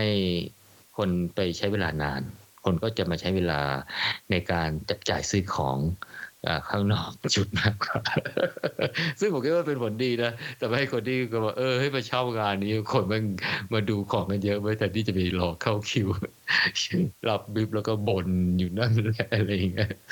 อืมแต่ผมก็เนื่องจากว่าใช้เวลาตอนกลางวันอะไรเงี้ยของไอ้นั่นก็เลยรีบไปรีบกลับเออเร็วมากเลยเพราะว่านั่งรถไฟฟ้าไปสะดวกมากอืมใช้เวลาประมาณไปกลับก็ชั่วโมงเสร็จๆอืมครับผมก็อันนี้ถือว่าสอบผ่านได้อย่างคะแนนยอดเยี่ยมเรื่องของเอ่อการรับปิ๊บเรื่องของอะไรไปอืมมาถึงตอนครับเอ่อมามาถึงตอนเดินทางแล้วเนื่องจากว่าการเดินทางจากจุดหนึ่งจริงๆกันเนี่ยนะไอ้คนที่สมมติถ้าคนมาจากจังหวัดนะเวลาจะหาที่พักเนี่ยมันก็ต้องคิดหนักนะแล้วกูจะพักไหนดีวะเออเอาใกล้จุดสตาร์ทจะพักใกล้ปล่อยตัวหรือเส้นชัยเออจะเออเอ้าถ้าเป็นหมูเนี่ยเพราะว่ามันวิ่งอย่างทิศตะวันออกใช่ไหมของกรุงเทพไปอย่างทิศตะวันตกของกรุงเทพใช่ไหมเออเป็นหมูหมูจะพักต่างจังหวัดก็อสูรว่าเขาเขามีสัมภาระอ่ะเนาะแล้วก็ไม่อยากเอาสัมภาระถือไปงานวิ่งไปฝากมันดูวุ่นวายนะอยากกลับมาโรงแรมอาบน้ำอาบท่าค่อยกลับบ้านดูสบายกว่าแต่จะเอาแบบไหนจะสะดวกกว่านะเอาเอาแบบเดินทางตอนก่อนวิ่งหรือว่าเดินทางหลังวิ่งเออซึ่งจริงๆแล้วเนี่ย เอออย่างคนกรุงเทพอย่างพวกเราอย่างเงี้ยนะก็โอเคก็ก็ก็ขับรถไปได้หรือนั่งแท็กซี่ไปได้นะเออแต่แต่แต่ครั้งนี้เนี่ยผมทดลองไงว่าผมไปเช่าโรงแรมที่มันอยู่ใกล้ๆรถไฟฟ้าใต้ดินเนี่ย เอ็ม อาร์ ที อ่ะเออแล้วผมตั้งใจว่านั่งรถไฟฟ้าเนี่ยจะไปที่สถานีเพชรบุรีอ่ะซึ่งมันอยู่ติดกับเอ่อ Airport Link มักกะสันไงและตรงนั้นเนี่ยมันมีรถบริการพาไปที่สนามกีฬาราชมังคลาอ่าแล้วแล้วแล้วการที่อยู่ที่พักที่อยู่ติดกับ เอ็ม อาร์ ที รถใต้ดินเนี่ยทำให้ตอนขากลับเนี่ยเรานั่ง เอ็ม อาร์ ที สถานีสามยอดนะคือเดินมาจากลานคนเมืองอ่ะมันเดินมานิดเดียวอ่ะมันก็ไม่ก็มาสักครึ่งโลอ่ะประมาณนั้นอ่ะเออมาสักห้าร้อยเมตรอ่ะเออเออแล้วก็ลงมาแล้วก็นั่งรถมาเออขึ้นสถานีที่เราอยู่ใกล้ๆที่พักเราไงก็จะสะดวกเออผมก็เลยทดลองดิเพราะว่าผมทดลองดูให้ลองเรียกแก๊ปดูเวลาเนี้ยโหให้มันมันแพงวะทำไมเดี๋ยวนี้แก๊ปมันแพงวะเออจากบ้านเราไปดอนดอนเมืองไปราชมังคลานี่เท่าไหร่รู้ป่ะหมูน่าจะหนึ่งร้อยห้าสิบหือแก๊ปนี่นะหมูขึ้นมาล่าสุดเมื่อไหร่เออนานแล้วนานแล้วใช่ไหมคือถ้าผมเรียกนับเวลาถ้าผมเรียกนะเวลากลางวันนะมันขึ้นสี่ร้อยถึงห้าร้อยโอ้เหรอนี่นี่เออแต่พอผมเปลี่ยนเวลาว่าเฉลี่ยทั่วไปป่ะยี่สิบ สิบโลอะไรอย่างงี้ป่ะกูแต่แต่บ้านเราดอนเมืองก็ไปราชมังคลาเท่าไหร่วะน่าจะยี่สิบโลยี่สิบกว่าใช่มั้ยมันก็อาจจะไกลอ่ะแต่ผมลองเปลี่ยนเวลาไปประมาณสัก ห้า ทุ่มอย่างเงี้ยมันขึ้นไปเจ็ดร้อยนะเว้ยเฮ้ยเดี๋ยวนี้มันแพงจังวะผมเลยไปกดกดดูไอ้อโกด้าไว้โรงแรมหกร้อยผมเลยขับรถไปนอนโรงแรมเลยทดลองเออเดี๋ยวทดลองใช้ไอ้บริการรถรับส่งที่ขึ้นจากแอร์พอร์ตลิงก์ที่เขามีเริ่มต้นเที่ยวแรกประมาณห้าทุ่มครึ่งยี่สิบสามนาฬิกาสามสิบนาทีไปจนถึงเที่ยงคืนครึ่งผมก็เลยเนี่ยแหละก็ก็เลยเช็คเช็คเวลาของรถไฟฟ้าอุ้ยรถไฟฟ้าเที่ยวสุดท้ายแล้วผมไปนอนโรงแรมใกล้ๆกับสถานีสุทธิสารไงเที่ยวสุดท้ายเนี่ยมันจะมาถึงสุทธิสารเนี่ย ห้าทุ่มสี่สิบห้า โอ้เวลาสบายเลยใช่ไหมฮะเพราะว่า สิบห้า นาทีก็ไปถึงเอ่อ Airport Link ไอ้สถานีเพชรบุรีแล้วก็ก็เที่ยงคืนอะไรเงี้ยเออก็ยังมีเวลาเพราะเข้าบริการถึงเที่ยงคืนครึ่งเงี้ยอืมแต่ผมก็ไปก่อนนะนะไปมันสักไปขึ้นรถไฟมาสักห้าทุ่มครึ่งอะไรประมาณเนี้ยอืมก็ไปถึงเอ่อ Airport Link อะไรเงี้ยก็ห้าทุ่มครึ่งกว่าๆอะไรเงี้ยเออก็ถือว่าสะดวกก็อันนี้ก็จะเป็นเป็นออปชั่นหนึ่งสำหรับใครที่นั้นแต่ผมรู้สึกว่าเขาก็มีการเอารถไปจอดแถว Airport Link ได้เหมือนกันนะเออเออเห็นเห็นมีคนมาเล่าให้ฟังเออก็ไปจอดแอร์พอร์ตลิงก์ดิก็ก็นั่งรถก็สะดวกดีเออแต่ผมไม่รู้เขาไปจอดตรงไหนนะเออแต่เขาก็มีจอดรถที่เอ่อสนามกีฬาราชมังคลาด้วยอะไรเงี้ยซึ่งนั่นแปลว่าอะไรก็ใกล้จุดใกล้จุดสตาร์ทแต่ตอนขากลับก็ข้ามกรุงเทพครับ กลับมาแต่เขามีรถบริการเออรู้สึกจะมีรถบริการกลับมาที่สนามกีฬาราชมังคลานะพี่ก็ว่าน่าจะมีรถรถบริการเนี่ยมาที่เอ่อไอ้ที่แน่ๆก็คือมีที่ Airport Link แน่ๆนะรู้สึกว่าจะมีมาที่เออไม่แน่ใจมีที่ราชมังคลาพอดีไม่ได้นั่งก็เลยไม่ได้ดูเหมือนกันนะเออแล้วก็มีที่เซ็นทรัลเวิลด์เออคุณๆว่ามันจะมีที่เซ็นทรัลเวิลด์ก็คือเอ่อรับจากไอ้ตรงแถวลานคนเมืองอ่ะกลับมานั่นก็คือว่าเป็นการบริการซึ่งซึ่งรถที่เอามาบริการเนี่ยเป็นรถรถเมล์ครีมแดงฮะก็โอเคก็ก็ not bad ไม่ได้ไม่ได้อะไรก็โอเคนะมันก็วิ่งจริงวิ่งนั่งรถเมล์ช่วงห้าทุ่มเที่ยงคืนมันรถไม่เคยติดอ่ะแล้วก็บรรยากาศก็ดีมกันอ่ะรับลมเย็นดีมกันท่ามกลางโควิดอะไรไปอยู่ในห้องแอร์มากๆรถแอร์มากก็ไม่ค่อยดีมกันก็ใช้เวลาไม่นานจากแอร์พอร์ตลิงก์ก็มาถึงสนามกีฬาราชมังคลาอืมเราก็เดินทางสะดวกก็ถือว่าโอ๊ยตอนผมไปนี่นะคนก็คลาคล่ำแล้วนะเออก็ถือว่าอยู่ข้างนอกเนี่ยแต่เขายังไม่ได้เปิดให้เข้าไปข้างในไงเออก็ถือว่าเอ้ยคนพวกก็มากันกันเร็วกันเพราะว่าเอ่อสตาร์ทที่สองใช่มั้ยสตาร์ทที่สองรู้สึกเขาน่าจะประสานงานให้ให้รถไฟช่วยซัพพอร์ตถึงทักก่อนถึงที่หนึ่งก็ยังโอเคนะอาจจะยากมั้งเพราะว่า เข้าใจว่าระบบรถไฟฟ้าอย่าง เอ็ม อาร์ ที อย่าง บี ที เอส อะไรอย่างเงี้ยมันเอกชนเขาบริหารอยู่ไงเพราะฉะนั้นเนี่ยมันถ้ามันเปิดขยายเวลามันก็จะเป็นต้นทุนไงแต่ถ้ามันเป็นรัฐวิสาหกิจหรือหน่วยงานรัฐบริหารเนี่ยอาจจะอาจจะพอได้ไงแต่ถ้าเอกชนเขาจะขยายเวลาเนี่ยเนื่องจากเขารับต้นทุนเองเนี่ยเขาก็ต้องเห็นว่าเอ้ยถ้าขยายเวลาแล้วมีลูกค้าเยอะอย่างกรณีอะไรละเขาดาวปีใหม่ใช่ไหมเขาก็มีขยายเวลาใช่ป่ะเออแต่เขาเห็นเลยเห็นว่าโอ้โหให้ขยายเวลาคุ้มว่าเพราะว่าลูกค้าเยอะอะไรเงี้ยใช่ไหมเออนั่นอาจจะเป็นแรงจูงใจที่ทำให้เขายินดีที่ขยายเวลาไงแต่ถ้าอยู่ๆบอกไปเปิดให้ให้เขาขยายเวลาแล้วบอกอ้าวแล้วต้นทุนที่เพิ่มล่ะอะไรเงี้ยก็ก็คงจะลำบากอืมแต่คิดว่าก็โอเคแหละก็ก็ก็ก็มาบริการตรงจุดนี้ก็อาจจะสำหรับคนที่อยู่อีกฝากหนึ่งของกรุงเทพเนี้ยก็อาจจะนั่งรถแท็กซี่หรือรถอะไรสาธารณะมาลงใกล้ๆ Airport Link ก็ได้แล้วก็ค่อยนั่งเอ่อรถชัตเทิลบัสอะไรเขารถเมล์ครีมแดงอะไรมาที่มาที่ตรงนี้ได้ที่ราชมังคลาก็ถือว่าเป็นการจัดการผมว่าโอเคแล้วล่ะเพราะว่า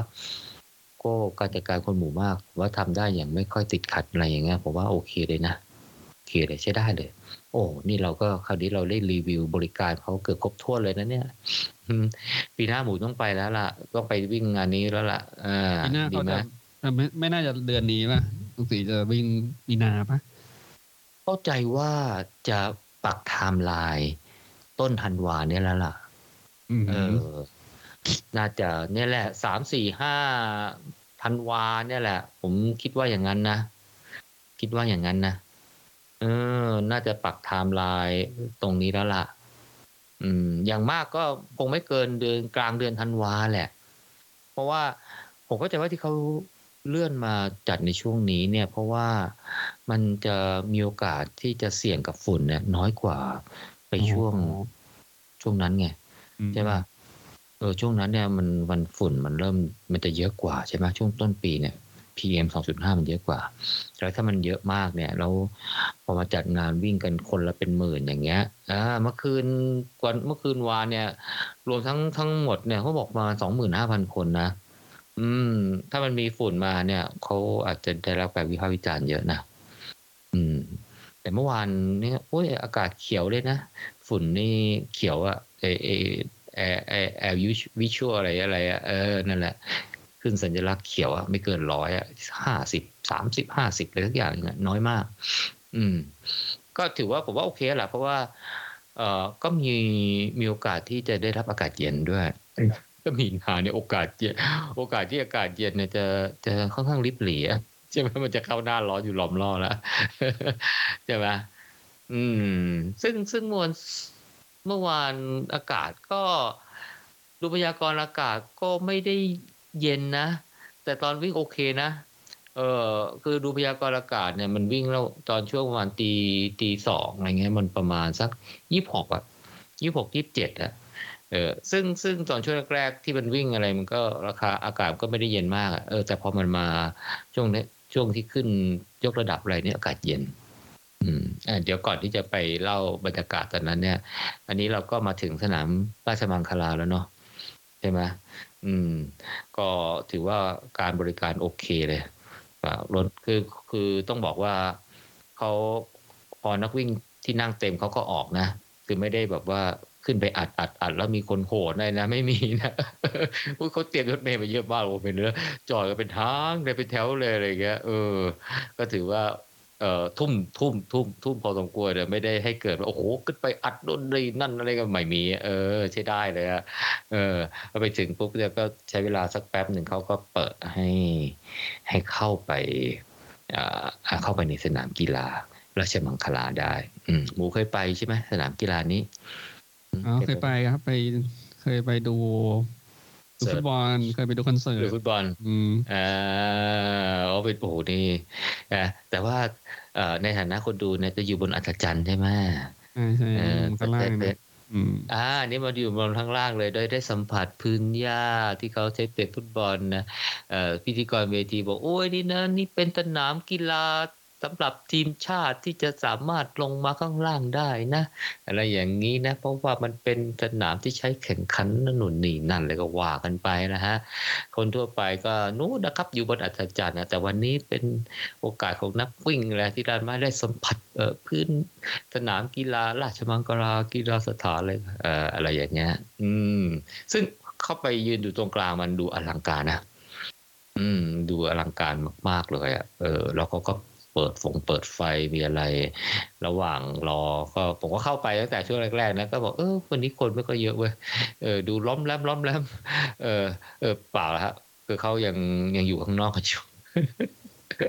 เออแต่ในงานเขาก็ช่วงระหว่างเขาก็จะมีถ่ายทอดมีพิธีกรคุยอะไรเงี้ยอ่าแล้วก็จะมีอ่ามีมีพี่ป๊อกเป็นพิธีกรด้วยเออคล้ายๆมีหลายชุดไงแล้วก็ป๊อกก็สัมภาษณ์อ่าคนนั้นคนนี้มีช่วงหนึ่งก็ไปคุยกับผู้ว่าด้วยวันคืนเมื่อวานผู้ว่าก็มาวิ่งด้วยเออเป็นรูปละตอนแรกอ่าตอนแรกคิดว่าจะมาวิ่งสิบโลใช่ไหมเห็นผู้ว่าอะไรก็ก็พูดเรื่องก็วิ่งประจำใช่ไหมประมาณสักสิบโลอ่ะเออแต่พอเห็นเขาถ่ายทอดแล้วอ้าวติดวิบสีแดงนี่นี่แสดงว่าวิ่งยี่สิบเอ็ดโลเนี่ยแล้วก็มาที่นี่ด้วยคือมาที่นี่เนี่ยก็แปลว่าจะต้องวิ่งยี่สิบเอ็ดโลหรือไม่ก็สี่สิบสองโลไง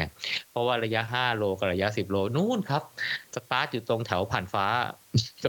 โลหะประสาทอะไรเออโลหะไม่ได้มาที่นี่ไงคือไม่ได้วิ่งผ่าเมืองไงผ่าเมืองเนี่ยผ่าเฉพาะระยะยี่สิบเอ็ดโลกับระยะสี่สิบสองโลไงพอมานี่ปุ๊บติดวิบสีอ้าวอัพอัพระยะดิอัพอัพเวลอัพเลเวลยี่สิบเอ็ดโลอะไรเงี้ยมีมีมีอะไรนะมีการเซลๆอะไรเงี้ยเออเราก็แซวตัวเองว่าจะวิ่งถึงหรือเปล่าประมาณเนี้ยก็ก็น่าก็สนุกดีบรรยากาศอะไรก็ดีก็ผมก็เนี่ยเจอเพื่อนเจอพี่หมอสมคิดเจอน้องอะไรเงี้ยเออก็นั่งคุยกันไปหลายๆคนก็เพิ่งเจออะไรเงี้ยก็ได้ทักทายกันสุขสนานไปเออก็พอใกล้ๆใกล้ๆสักตีหนึ่งครึ่งอะไรเงี้ยก็เลยเดินออกมาเข้าห้องน้ำไงเพราะว่าเดี๋ยวจะสตันกลัวว่าเดี๋ยวโอ้พอเดินออกมาปุ๊บปรากฏว่าสวนกับคลื่นมหาชนนะฮะนักวิ่งฮะโอ้เขาเพิ่งมากันฮะไม่ใช่เขาเพิ่งมาเขาคงอยู่ข้างนอกแล้วก็เขาเพิ่งเข้ามาแล้วโอ้โหเบียดเบียดแน่นกันขนาดหนักเลยฮะอืมถ้าเป็นยุคก่อนอะไรนะยุคโควิดอะไรเงี้ยมันคงจะยากถ้าถ้ามาขนาดนี้นึงคงจะบ่นคงจะดราม่ากันหน้าดูแล้วแต่ยุคนี้แล้วเนี่ยอะไรนะเป็น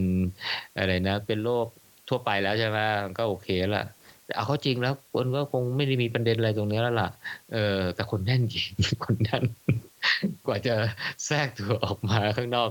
เพื่อเข้าไปในห้องน้ำเข้าไปฉี่อะไรได้ก็เยอะห้องน้ำก็เข้าคิวเลยนะโอ้โหคิวแบบสามสิบสี่สิบคนได้แต่ก็ไม่ไม่ไม่ได้นานอะไรเพราะว่าเข้าไปฉี่เฉยอืมก็นี่ก็เป็นบรรยากาศพอเข้าไปเขาได้กลับเข้าไปปุ๊บโอ้คนแน่นเลยครับกว่าจะแทรกตัว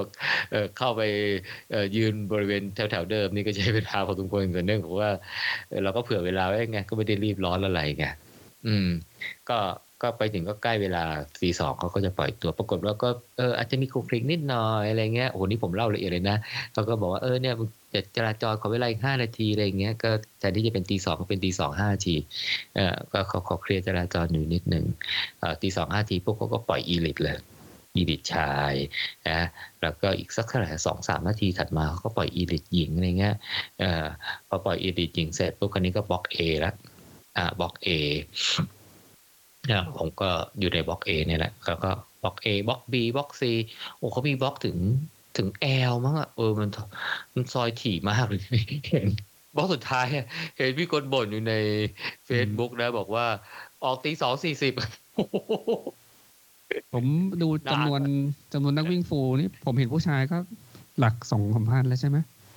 สามพัน กว่าแต่เมื่อกี้ที่เขาไปดูเนี่ยเออผู้หญิงก็อีกเท่าไหร่ไม่รู้อ่ะอ๋อผู้จีผู้ชายเออผู้หญิง หนึ่งพันสองร้อย คนก็ประมาณสัก ห้าพัน ได้มั้งใช่ไหมอืมแต่คนน่าจะเยอะกว่างานที่เราที่โจรีวิวเมื่อคราวที่แล้วนะที่จบที่จบใช่ไหมมันยังมี ดี เอ็น เอฟ ดี เอ็น เอส ดี เอ็น เอส อะไร ดี เอ็น เอส เยอะเหมือนกันนะเยอะแสดงว่างานนี้เนี่ยน่าจะสมัครเอออาจจะใกล้ๆหมื่นป่ะวะเอออาจจะสัก หกถึงเจ็ดพัน คนเลยมาสำหรับระยะฟูงนะหรือเปล่าระยะฮาล์ฟอีกครับผมว่าระยะฮาล์ฟก็คงน่าปกติก็จะมากกว่าระยะฟูลอยู่แล้วถูกป่ะเออเออแต่เขาเขาบอกว่าทั้งหมดเนี่ย สองหมื่นห้าพัน ผมก็ไม่รู้กันนะเออได้รับตัวเลขจากตอนที่เขาประกาศกันในงานอะไรเงี้ยเออแต่แต่คนเยอะเต็มสนามอ่ะแล้วอย่างที่เล่าให้ฟังไงเห็นเห็นที่คนเขียนว่าเขาอยู่บอลสุดท้ายเออสตาร์ทตอนตีสองสี่สิบโอ้โหตีสองสี่สิบนี่นี่วิ่งวิ่งเออถึงไหนแล้วเนี่ยเออถึงพระรามเก้าแล้วมั้งใช่ไหมเพราะว่าอิลิทปล่อยตีสองตรงใช่ไหมเออตีสองห้านาทีแต่ถ้าถ้าเป็นอีลิทนี่ตีสองสี่สิบนี่อาจจะนู่นละเลยดุสาวรีชัยไปแล้ว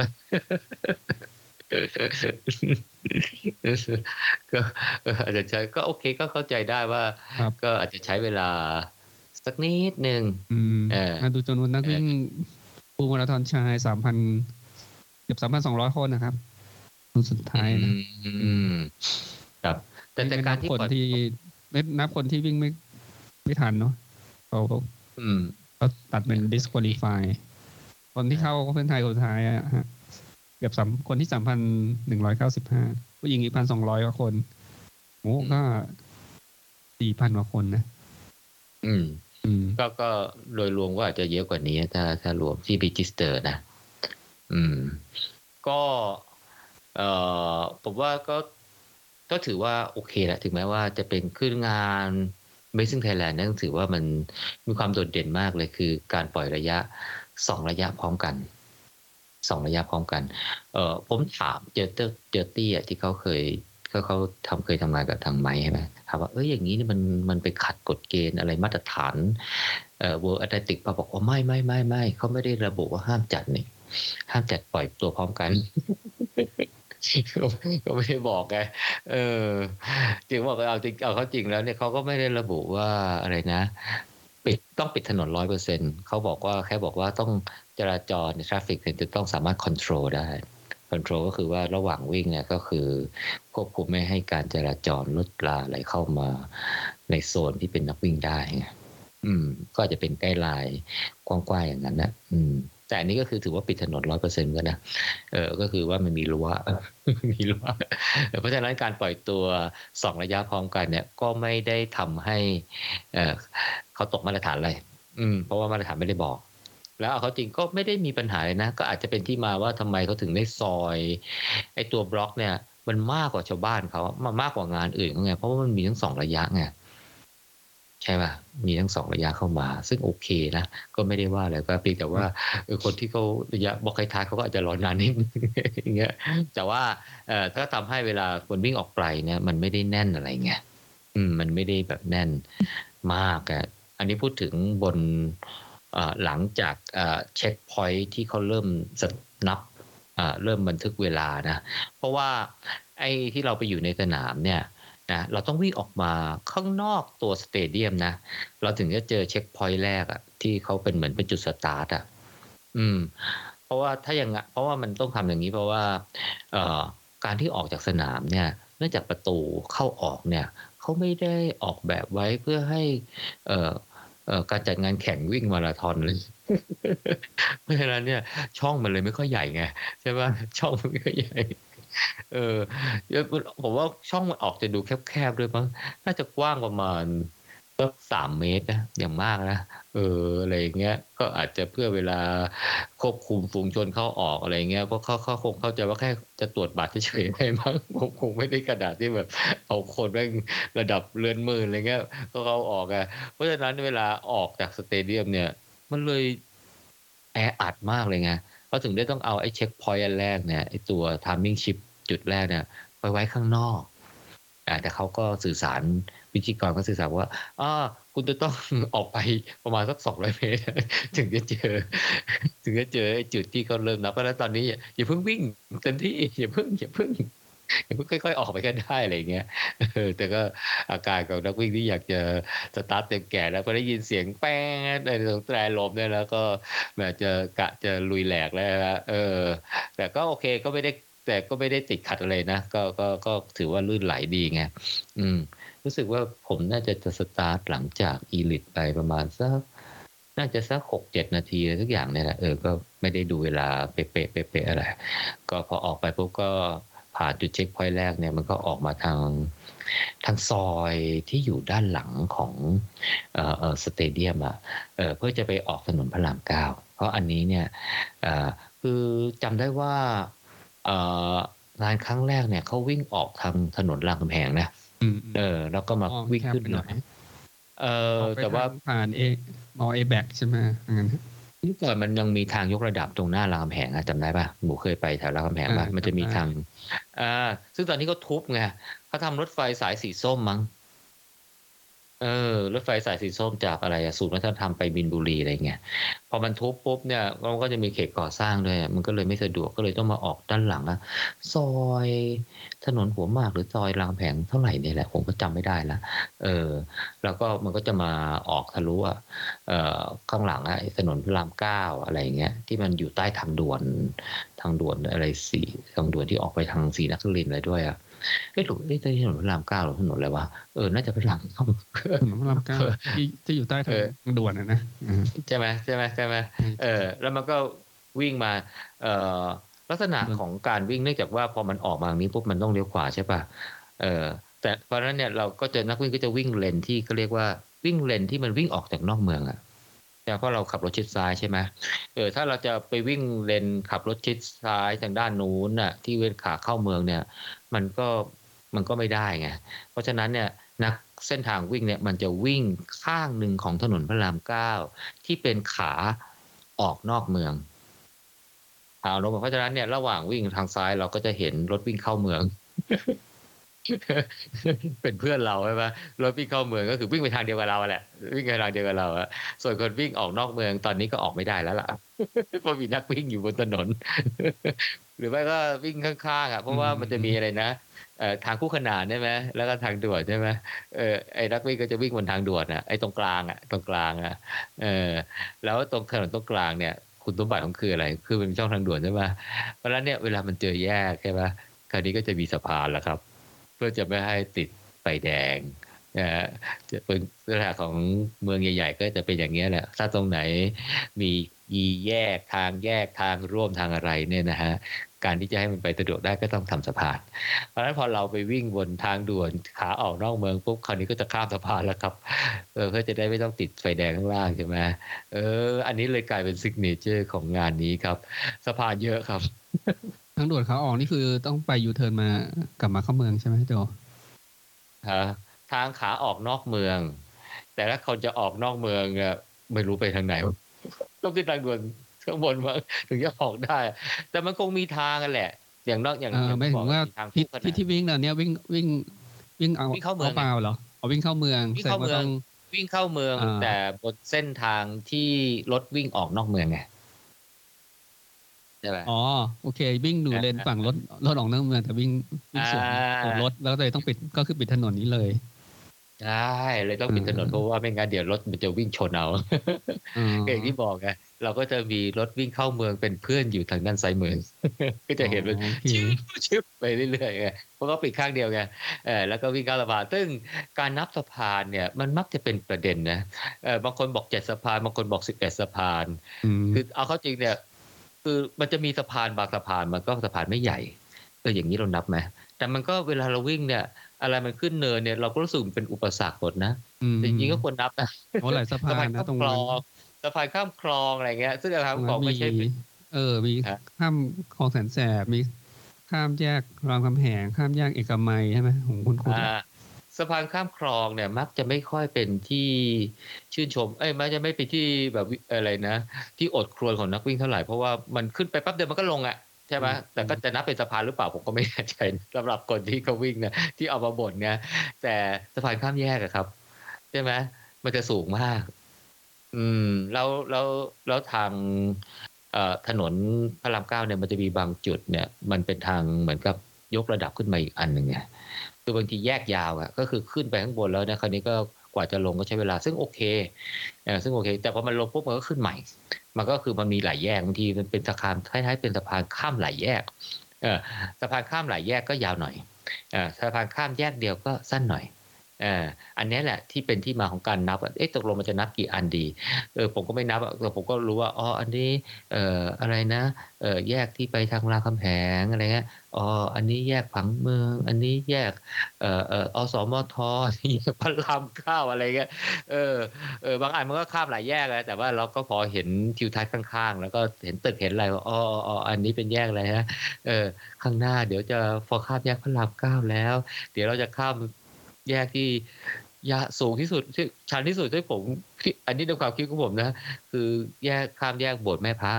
เอ่อผมรู้จักว่าอ๋อโบสถ์แม่พระฟาติมาเลยอ่ะโอ้มันชันตรงตรงนั้นเพราะว่ามันขึ้นและยาวไปเกือบถึงดินแดงแล้วนะเออแต่ว่าเออเออพอมันขึ้นมันก็ไม่ยาวมากนะแต่พอมันลงปุ๊บมันจะลงอุโมงค์เลยเนี่ยมันก็เกือบลงอุโมงค์เลยอ่านั่นแหละแต่ผมรู้สึกว่าสะพานนี้มันชันชันพยายามวิ่งพยายามก้มหน้าก้มตาวิ่งวิ่งวิ่งวิ่งไปอะไรเงี้ยเออแล้วก็พอวิ่งอันนี้ปุ๊บเนี่ยพอผ่านนี่แบบเออชันสุดผ่านไปแล้วเว้ยแล้วก็ลงลงอุโมงค์อุโมงค์ก็ไม่ได้ชันอะไรมากนะเออใช่ไหมแล้วก็โผล่ขึ้นมาแล้วก็จะมีก็จะเป็นข้ามแยกอีกแยกหนึ่งอันนี้ก็ชันเหมือนกันนะเออแต่ก็ชันรองลงมาบ้างไอ้ตรงเขาเรียกว่าอะไรนะที่เป็นไปลาดปานลบอะสามเหลี่ยมดินแดงอะไรนะใช่ไหมตรงนั้นเขาเรียกแยกอะไรผมจำไม่ได้แล้วเออแต่เขาเรียกเออที่มันเลี้ยวซ้ายไปลาดปานลบลาดลาดประสงค์อะไรนะครับน่าจะสามแยกดินแดงแหละก่อนเข้าอนุสาวรีย์นะเออใช่ใช่ใช่พอมันลงมาปุ๊บก็ก็เห็นอนุสาวรีย์ชัยสมรภูมิอยู่ข้างหน้าแล้วไงอืมนี่แหละก็วิ่งมาเออแต่ช่วงนี้อากาศไม่ค่อยดีอ่ะมีควันแล้วก็อากาศยังอบอ้าวๆไม่ค่อยเย็นเท่าไหร่อ่ะเออแต่ก็โอเคนะเพราะฉะนั้นเนี่ยแต่ว่าเมื่อกี้ว่ามันไม่ค่อยเอ่ออ่าอะไรล่ะมันไม่ได้ผ่านจราจรที่มันแบบว่าประชิดตัวอะไรเงี้ยมันก็เลยโอเคหน่อยอืมแต่แต่ช่วงนี้เปล่านะผมไม่แน่ใจว่าตอนหลังพอดีผมมาคุยกับเพื่อนนักวิ่งอ่ะบางคนบอกว่ามันมีบางจุดอ่ะเป็นเป็นเป็นเป็นหลุมเป็นบ่ออะไรเงี้ยบนถนนอะไรเงี้ยเออทำให้บางคนเนี่ยแบบว่าจังหวะก้าวแล้วไปตกหลุมอะไรเงี้ยบางทีมันก็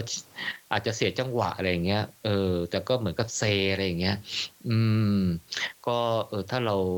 พกมือถือแล้วก็ใช้แท็บฟี่ฟังดูอะไรเงี้ยอาจจะได้หลายหลุมกันนะ แต่นักวิ่งเนี่ยมันอาจจะไม่มีเวลาว่าเออเออเออจริงๆถ้าเราวิ่งอย่างนี้พวกเนี้ยก็อาจจะเห็นหลุมบนถนนได้นะซึ่งอาจจะมีหลงหูหลงตาบ้างอ่ะคือบางทีมันอาจจะอยู่กลางถนนน่ะเออมันครูอาจจะไปรายงานทัพพี่ฟองดูคงจะยากมั้งอ่ะเออมันต้องไปถ่ายรูปอะไรบ้างผมไม่รู้กันนะเออก็ถ้าเจ้าหน้าที่เขตหรือว่าอะไรอะไรก็เออถ้าเห็นหลุมนั้นอะไรเนี่ยไม่ต้องรอเขารายงานแล้วมาซ่อมก็ก็จะดีขึ้นไปอีกนะอืมคือถ้ารายงานแล้วซ่อมอย่างรวดเร็วเนี่ยดีอยู่แล้วอันเนี้ยดีอยู่แล้วนะแต่ถ้าไม่ต้องรอรายงานอะไรกันนะแล้วไปซ่อมเลยเนี่ยนะจะดีขึ้นไปอีก อันนี้อันนี้ฟีดแบ็กจากอะไรนะไม่ได้ฟีดแบ็กการคนจัดงานนะฟีดแบ็กที่กสมแต่อันนี้ผมคุยกับเพื่อนนักวิ่งหลังหลังงานวิ่งนะเออก็สนุกดีเหมือนกันคือเราไม่ได้คุยแบบว่าเออซีเรียสอะไรก็แบบคุยสนุกโอ้นี่มันมีมันมีมากลุ่มเออจะบอกว่าเอองานนี้มันก็ไฟสว่างนี่เออมันก็สว่างแหละเออเพียงแต่ว่าบางทีมันวิ่งมันก็หลับหูหลับตาวิ่งอะไรอย่างเงี้ยบางทีนักวิ่งขาแรงนี่นะคือต้องแบบนะทุกอย่างมันต้องแบบอืมสมาธินู่นนี่นั่นอะไรเงี้ยเพื่อจะทำท่าวิ่งอะไรเงี้ยนะอืมก็อาจจะมีบ้างก็ลงหูลงตาก็อาจจะเป็นอะไรนะเผื่อใครเผื่อท่านนึงอะไรนะเป็นนักอะไรนะเจ้าหน้าที่กทมอะไรไปดูๆเออเจอปุ๊บเนี่ยไม่ต้องรอรายงานครับซ่อมเลยอืมนะเราก็ประชาชนก็จะได้ถนนเรียบเรียบใช้เยอะขึ้น หลังจากเข้าโค้งใช่ไหมเออขึ้นสามเหลี่ยมดินแดงแล้วลงมา เจออะไรนะอนุสาวรีย์ประชาธิปไตยเอ้ยอนุสาวรีย์ชัยสมรภูมิเอ๊ะตรงจุดนี้นี่ปีนี้ไม่เห็นช่างภาพนะปกติเนี่ยตรงนี้เนี่ยจะเป็นจุดที่มีช่างภาพเยอะกันนะเออผมก็ไม่แน่ใจว่าทำไมปีนี้ไม่ค่อยไม่เห็นอืมเพราะติดอนุสาวรีย์นี่เขาปิดถนนยังไงโจเขาปิดเพราะเลนที่นักวิ่งวิ่งผ่านครึ่งวงกลมครึ่งวงกลมอ๋อเป็นครึ่งวงกลมเออก็คือจากถนนคือมันเป็นถนนราชวิถีใช่ไหมทางด้านฝั่งตะวันออกใช่ไหมคือทางสามเหลี่ยมดินแดงไอ้ถนนราชวิถีนี่มันจะไปบรรจบถนนพระรามเก้าใช่ไหมนี่เขาเรียกราชวิถีใช่ไหมเออไม่รู้เรื่องเออน่าเออแล้วมันก็จะเอ่ออะไรนะก็ไปเจออนุสาวรีย์ชัยสมรภูมินะเนี่ยมันปิดครึ่งวงกลมเลยแล้วก็ไปต่อที่เอ่อทะลุไปราชวิถีฝั่งตะวันตกอ่ะ ที่ผ่านตรงเอ่ออะไรอ่ะโรงพยาบาลราชวิถีโรงพยาบาลเอ่อพระมงกุฎอะไรอย่างเงี้ยเออแล้วก็ต้องพังพังวังสวนจิตเนาะอ่าแล้วก็จะข้ามสะพานข้ามทางรถไฟไม่ไม่ใช่สิข้ามสะพานข้ามแยกแยกนั้นแยกอะไรนะตึกชัยใช่มั้ยใช่มั้ยใช่มั้ย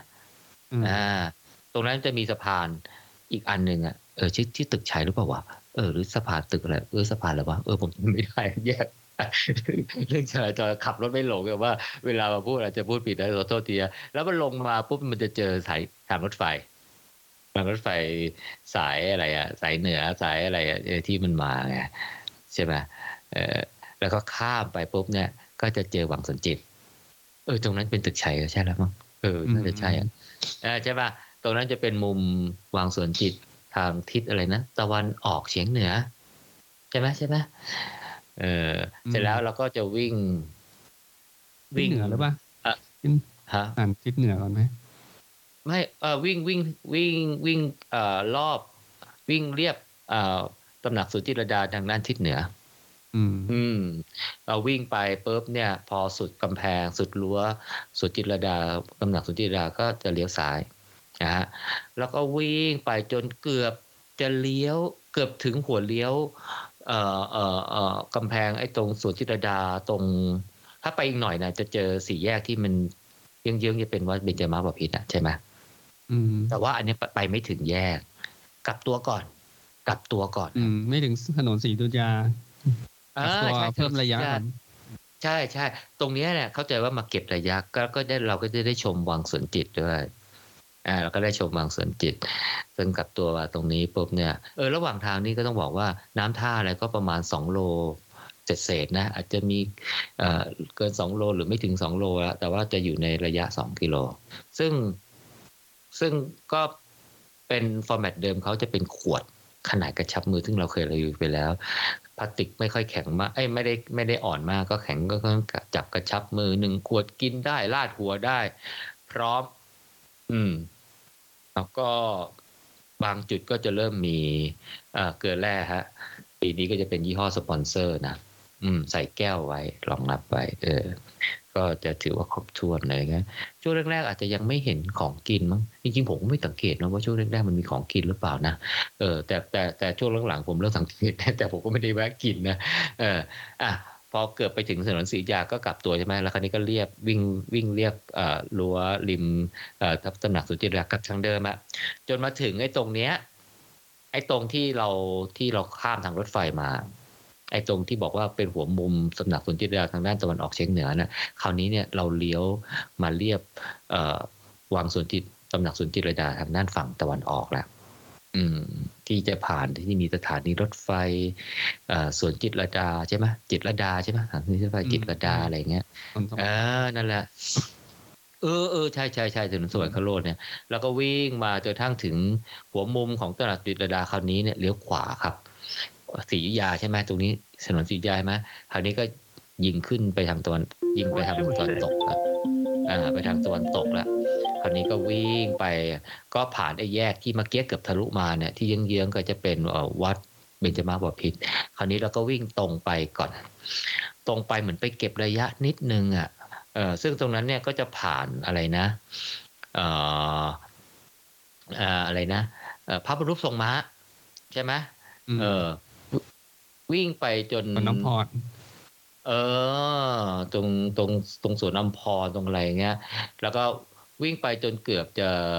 จะสักหน่อยเดียวอะแล้วก็วิ่งเหมือนกับตัวกลับอะอาจจะไปเก็บระยะเพื่อให้ได้ครบสี่สิบสองไงเออแทนที่จะเอ่อพอผ่านแล้วว่าจะมาบอพิษพอถึงตรงถนนก็เรียกว่าลาดถนนลาดดำเนินนอกแทนที่จะเลี้ยวซ้ายเลยใช่ไหมวิ่งตรงไปอีกหน่อยนึงก่อนแล้วก็กลับรถไอ้กลับตัวแล้วก็เพื่อจะเลี้ยวขวากลับเข้ามาถนนลาดดำเนินนอกไงถนนลาดดำเนินนอกคราวนี้ก็จะผ่านพวก ยู เอ็น อะไรเงี้ยสะพานมัคควานอะไรเงี้ยมั้ยเอ่อ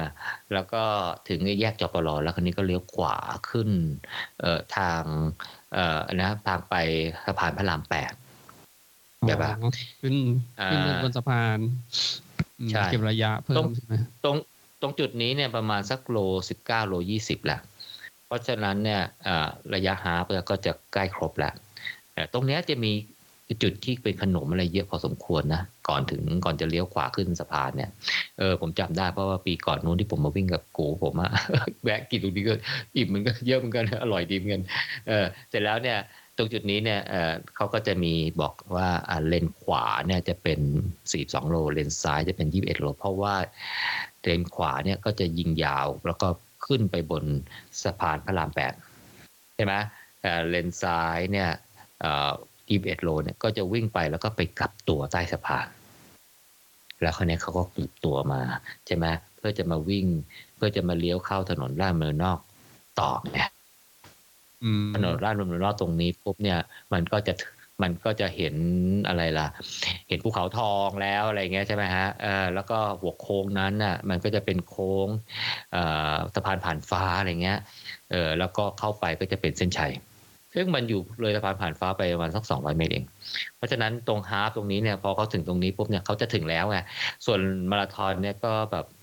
ตาละห้อยอ่ะ เพราะว่าเพราะต้องไปวิ่งอีกยี่สิบกว่าโลครับอีกยี่สิบเอ็ดโลฮะยี่สิบเอ็ด ยี่สิบสองเพราะวิ่งอีกยี่สิบสองโลอ่ะ เพื่อจะกลับมาผมได้ตาละห้อยกันนะโอ้เดี๋ยวเราอีกต้องไปวิ่งมาแล้วโอเคเดี๋ยวตรงนี้เดี๋ยวค่อยกลับมาใหม่แล้วกันนะเออเดี๋ยวรออีกแป๊บนึง ก็วิ่งขึ้นสะพานพระรามแปดไปเออก็พอขึ้นสะพานพระรามแปดก็ไม่มีอะไรอ่ะแต่ว่าเมื่อคืนก็อากาศก็ก็เย็นเย็นดีเหมือนกันอืมผมคิดว่าเออลมโชยแล้วก็ความรู้สึกเย็นนะไม่ใช่โชยแบบแบบอ้าวๆนะเออผมก็รู้สึกโอเคเพราะฉะนั้นบนสะพานพระรามแปดมันก็ไม่ได้มีอะไรแต่ว่าการวิ่งอย่างนี้มันจะวิ่งสวนกับกรุงเทพมาราธอนนะเพราะว่าเนื่องจากว่ามันวิ่งเลนที่เป็นรถที่เราสวนกับรถอ่ะอ่าพอเมื่อกี้มันเป็นรถขาออกใช่ไหมพอเราขึ้นสะพานพระรามแปดเนี่ยมันจะกลายเป็นรถขาเข้าแล้วใช่ไหม เพราะว่าเพราะว่าเราผ่านเมืองมาแล้วใช่ไหมเรากำลังจะออกนอกเมืองเพราะฉะนั้นไอ้เลนไอ้เลนตรงนี้ซึ่งมันเป็นเลนที่เป็นรถกลายเป็นรถขาเข้าเออเออซึ่งกรุงเทพมาราธอนมันจะวิ่งเลนรถขาออกเออเพราะฉะนั้นมันก็จะกลับทิศเออมันก็ให้บรรยากาศพอมันคนละเลนแล้วเออให้มันก็ให้บรรยากาศที่มันแตกต่างไปเออเพราะฉะนั้นเนี่ยการเข้าโค้งเข้าไหลเนี่ยนะมันก็มันก็จะเออแตกต่างไปกันมันก็จะไม่เหมือนเดิมนิดๆอะไรอย่างเงี้ยเออแต่พอหลังจากนั้นมันก็จะวิ่งก็คล้ายกันละเออก็วิ่งไปตามเอ่อถนนยกระดับบรมราชชนนีอะไรเงี้ยเออแล้วก็ไปจนถึงเลยราชพฤกษ์ไปแล้วก็เออเลยไอ้เนี่ยข้างล่างก็น่าจะมาเป็นพุทธมณฑลสายหนึ่งอะไรเงี้ยมั้งอ่ะเออแต่ไม่ถึงไม่ถึงกาญจนาภิเษกนะเออไม่ถึงกาญจนาภิเษกแล้วกลับตัวอืมแล้วกลับตัวไอ้เนี้ยพอมันวิ่งขาออกใช่ไหมเพราะนั้นมันกลับตัวเนี่ยมันต้องกลับตัวมาเป็นขาเข้าเอ๊ะเออมันไม่ใช่พูดผิดเราวิ่งบนขาเข้าใช่ไหมพอมันกลับตัวปุ๊บมันก็จะเป็นกลับตัวขาออกใช่ไหมพอมันก็ต้องติมันก็ต้องเทโค้งซ้ายใช่ไหมเวลากลับตัวโค้งซ้ายเพื่อจะเข้ามาอีกเลนหนึ่งใช่ไหมเออปรากฏว่าตรงนั้นมันมีกล้องเว้ยเออกล้องแบบว่าค่อยๆจับเออถ้าไอ้จังหวะที่คนที่เรากลับตัวไงแล้วตัวก็จะเอียงๆไงคนวิ่งเร็วก็เอียงมากคนวิ่งคนวิ่งเร็วก็จะเอียงมากคนวิ่งคนวิ่งไม่เร็วอาจจะวิ่งเอียงน้อยหน่อยนะเออจริงๆแล้วเนี่ยผมก็มีรูปตรงตัวเอียงๆนะดูก็โอเคนะแต่รู้สึกว่าตัวเองโพสต์รูป เอ ที เอ็ม เยอะเกินไปแล้วก็เลยไม่เอาดีกว่าเพราะว่าเพราะว่างานนี้มันให้รูปฟรีไงอ๋อเห็นได้หรอฟรีอ๋อนี่เป็นจุดจุดที่เขาทำให้นักวิ่งยูเทิร์นกับตัวคนที่วิ่งความเร็วสูงก็จะมันก็จะต้องเอียงตามความเร็วนี่ใช่แล้วจริงๆผมว่าเป็นภาพที่ดูดีเลยนะดูเท่นะเออเออนักช่างภาพคนที่ก็ไปประจำจุดนี้เนี่ยผมว่าไอเดียเขาก็ดีนะเพราะฉะนั้นเนี่ยผมก็เห็นไอ้เพื่อนๆนักวิ่งเนี่ยเออเอาภาพที่ตัวเองเนี่ยกำลังเข้าโค้งแบบเอียงๆไงนะโอ้มาโพสกันหลายคนเลยดูเท่จริงเลยนะเออแล้วตรงเนี้ยมันเป็นกิโลเมตรที่ประมาณสามสิบเอ็ดเออมันเป็นกิโลเมตรที่ประมาณสามสิบเอ็ดพอพอมันพอมันเนี่ยกลับตัวปุ๊บเนี่ยมันจะเจอเช็คมันจะเจอสเตชันให้น้ำให้ขนมของกินอ่ะที่เป็นของกินเข้าใจว่าจุดนี้น่าจะเป็นจุดที่ใหญ่ที่สุดแล้วมั้งอ่ะเออของกินขนมขนมเลยแต่ไม่หมดเลยมีคนถ่ายรูปมาเต็มไปหมดเลยแล้วจุดนี้แหละที่ที่เขาจะตั้งจุด ดี เอ็น เอฟ อ่ะแล้วก็แจกเสื้อ almost finish อ่ะเกือบจะจบ เสื้อเกือบจะจบที่ตรงนี้รู้สึกว่าหลายคนมองเป็นแลไอเทมไงเห็นมีคนมาเล่าให้ฟังอะไรใช่ไหม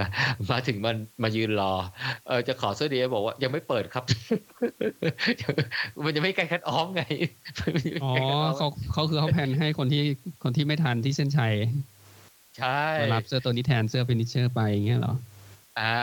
มาแทนเสื้อเสื้อ almost finished เอ่อเกือบจะจบไม่ใช่กลายเป็นฟินิชเชอร์แล้วเขาตั้งที่กี่กิโลอ่ะอันนี้ตั้งที่กิโลเมตรที่สามสิบเอ็ดมีจุดเดียวอ๋อโอเคยังไงให้ถึงสามสิบนะก็จะได้เสื้อตัวนี้อ่าใช่ๆก็เห็นบางคนว่ามาจอดรอจอดบอกเอ้ยไม่ๆๆๆยังไม่แจกอะไรเงี้ยเออบางคนก็บอกเอ้ยเดี๋ยวยังไม่เปิดว่าเลยวิ่งต่อจะได้เสื้อฟินิชเชอร์ไงก็บอกเป็นแลไอเทมอยากจะมาเก็บอะไรเงี้ยแต่จุดนี้เป็นจุดที่ให้อาหารมีอาหารบริการนะขนมขนมอะไรเงี้ยเยอะแยะหมดเลยเออแล้วเอองานนี้ก็เป็นงานนี่กี่งานนะที่มีเจลแจกด้วยเออมีเจลแจกด้วยเออเจลเดี๋ยวนี้ก็ซองละแปดสิบนะก็แพงนะเออประมาณเล็กวิ่งงานนี้ก็ก็ก็ประหยัดได้พอสมควรเหมือนกันนะเออแต่ผมเนี่ยเออเมื่อเมื่อวานอาจจะใจลอยไปหน่อยมองไม่เห็นก็เลยกินแต่เจลของตัวเองฮะไอ้คราวนี้ที่ผมพกมาเพียบเลยนะคราวที่แล้วคราวที่แล้วเจลหมดแรงหมดอันนั้นก็โทษว่าเจลหมดไปจริงๆแล้วไม่รู้ว่าตัวเองสังขารอยู่แค่นั้นหรือเปล่าไม่รู้ตอนนี้ก็เลยเอ่ออะไรนะพกมาเต็มเลยพกมาเต็มเลยอะไรเงี้ยแต่รู้สึกว่าก็ไม่ได้ดีขึ้นไปกว่าเดิมแย่ลงอีกต่างหากแสดงว่าคราวที่แล้วไม่ใช่เป็นปัญหาเจลหมดนะเออคิดไปเองว่าตัวเองวิ่งดีเออก็ต้องพอมาผ่านจุดนี้ปุ๊บก็เออจริงๆจุดแจกขนมรู้สึกไม่มีขนมบริการเนี่ยรู้สึกจะมีอีกจุดหนึ่งระหว่างก่อนที่จะไปถึงโลสามสิบเอ็ดนะเออผมจำไม่ได้โลมาสักยี่สิบกว่าอย่างเงี้ยเออผมก็ไม่ได้สังเกตครั้งนี้เนี่ยไม่ตั้งใจวิ่งอ่ะไม่ไม่ได้สังเกตอะไรมากอืมพอเลยโลสามสิบเอ็ดมาปุ๊บก็คราวนี้ก็ยิงยาวก็ไม่ได้มีอะไรก็กลับเส้นทางบรมนะก็เส้นทางเดิมๆทุกนักวิ่งคุ้นเคยไม่ได้มีอะไรมากเนี่ยเออแต่แต่ว่าผมนี่ก็เออคราวนี้เนี่ยรู้สึกว่าวิ่งไม่ค่อยดีไงอืมพอคราวที่แล้วประมาณโลสามสิบกว่าสามสิบหก สามสิบเจ็ดอะไรเงี้ยมันเริ่มแย่ใช่ไหมแต่คราวนี้เนี่ยผมถึงเริ่มแย่ประมาณสักเลยฮาล์ฟมาหน่อยนึงก็รู้สึกจะเริ่มแย่ ที่บอกว่าเริ่มแย่ก็คือว่าเริ่มเริ่มจะรักษาเพสไม่ค่อยได้ไงอืมอืมเพจเป้าหมายเพจเฉลี่ยรู้สึกว่าเฮ้ยมันจะแย่ๆลงนี่หว่าช่วงแรกก็พอวิ่งได้อย่างเงี้ยแต่ว่าความรู้สึกเมื่อวานถึงแม้ว่าช่วงแรกๆจะวิ่งได้ตามเป้าเนี่ยแต่มันรู้สึกว่ามันต้องเค้นเค้นหน่อยๆอ่ะพอรู้สึกว่าเค้นหน่อยๆเนี่ยก็รู้สึกว่าเออสงสัยจะวันนี้อาจจะจะจะรักษาทรงเนี่ยจะยากแล้วแสดงว่าครึ่งหลังต้องเป็นหนังชีวิตแน่เลยเออก็ประมาณการไว้อย่างเงี้ยก็เตรียมสภาพไปแล้วเออก็ครึ่งหลังก็จะประมาณจากที่คิดเหมือนกัน พยายามจะเค้นหนักขึ้นไปอีกอะไรเงี้ยแต่ว่าก็ก็รักษาเพชรก็จะไม่ค่อยได้แล้วก็จะแย่แล้วอืมแต่แต่จะรู้เลยว่าครั้งนี้ไม่ใช่อาการขาดพลังงานน่าจะเป็นอาการจากความล้าอะไรเงี้ยซึ่งซึ่งซึ่งจะยากละจะยากละอืมแต่ก็ไม่เป็นไรก็กัดฟันวิ่งกันไปเอ่อคราวนี้เนี่ยเอ่อเจอจุดน้ำให้น้ำอะไรเงี้ยเอ่อคราวนี้มีเดินด้วยทุกทีเนี่ยไม่เลยนะกรุงเทพมาตอนแล้วโอ้เชียวโชบโชบโชบโชบอะไรเงี้ยนะเอ่อโชบแล้วไปโชบแล้วไปนะโอ้ความเร็วนี่แทบไม่ตกเลยอะไรเงี้ยนะเออแต่คราวนี้นะเฮ้ยหยุดเดินเลยมีหยุดเดินอ่ะโอ้แบบว่าค่อยๆกินให้หมดขวดอะไรเงี้ยแล้วเอาอีกขวดนึงมาเทใส่หัวเหนื่อยก็ไม่เป็นไรก็ก็ก็เข้าใจสภาพร่างกายดีแล้วก็ไม่ได้ฝืนมันมากนะก็เอ่อทำได้แค่นี้ก็ทำได้แค่นี้แหละก็ไม่มีอะไรแล้วก็ปรับตัวไปตามสภาพไม่ฝืนเลยเต็มที่ไงเอ่อพอ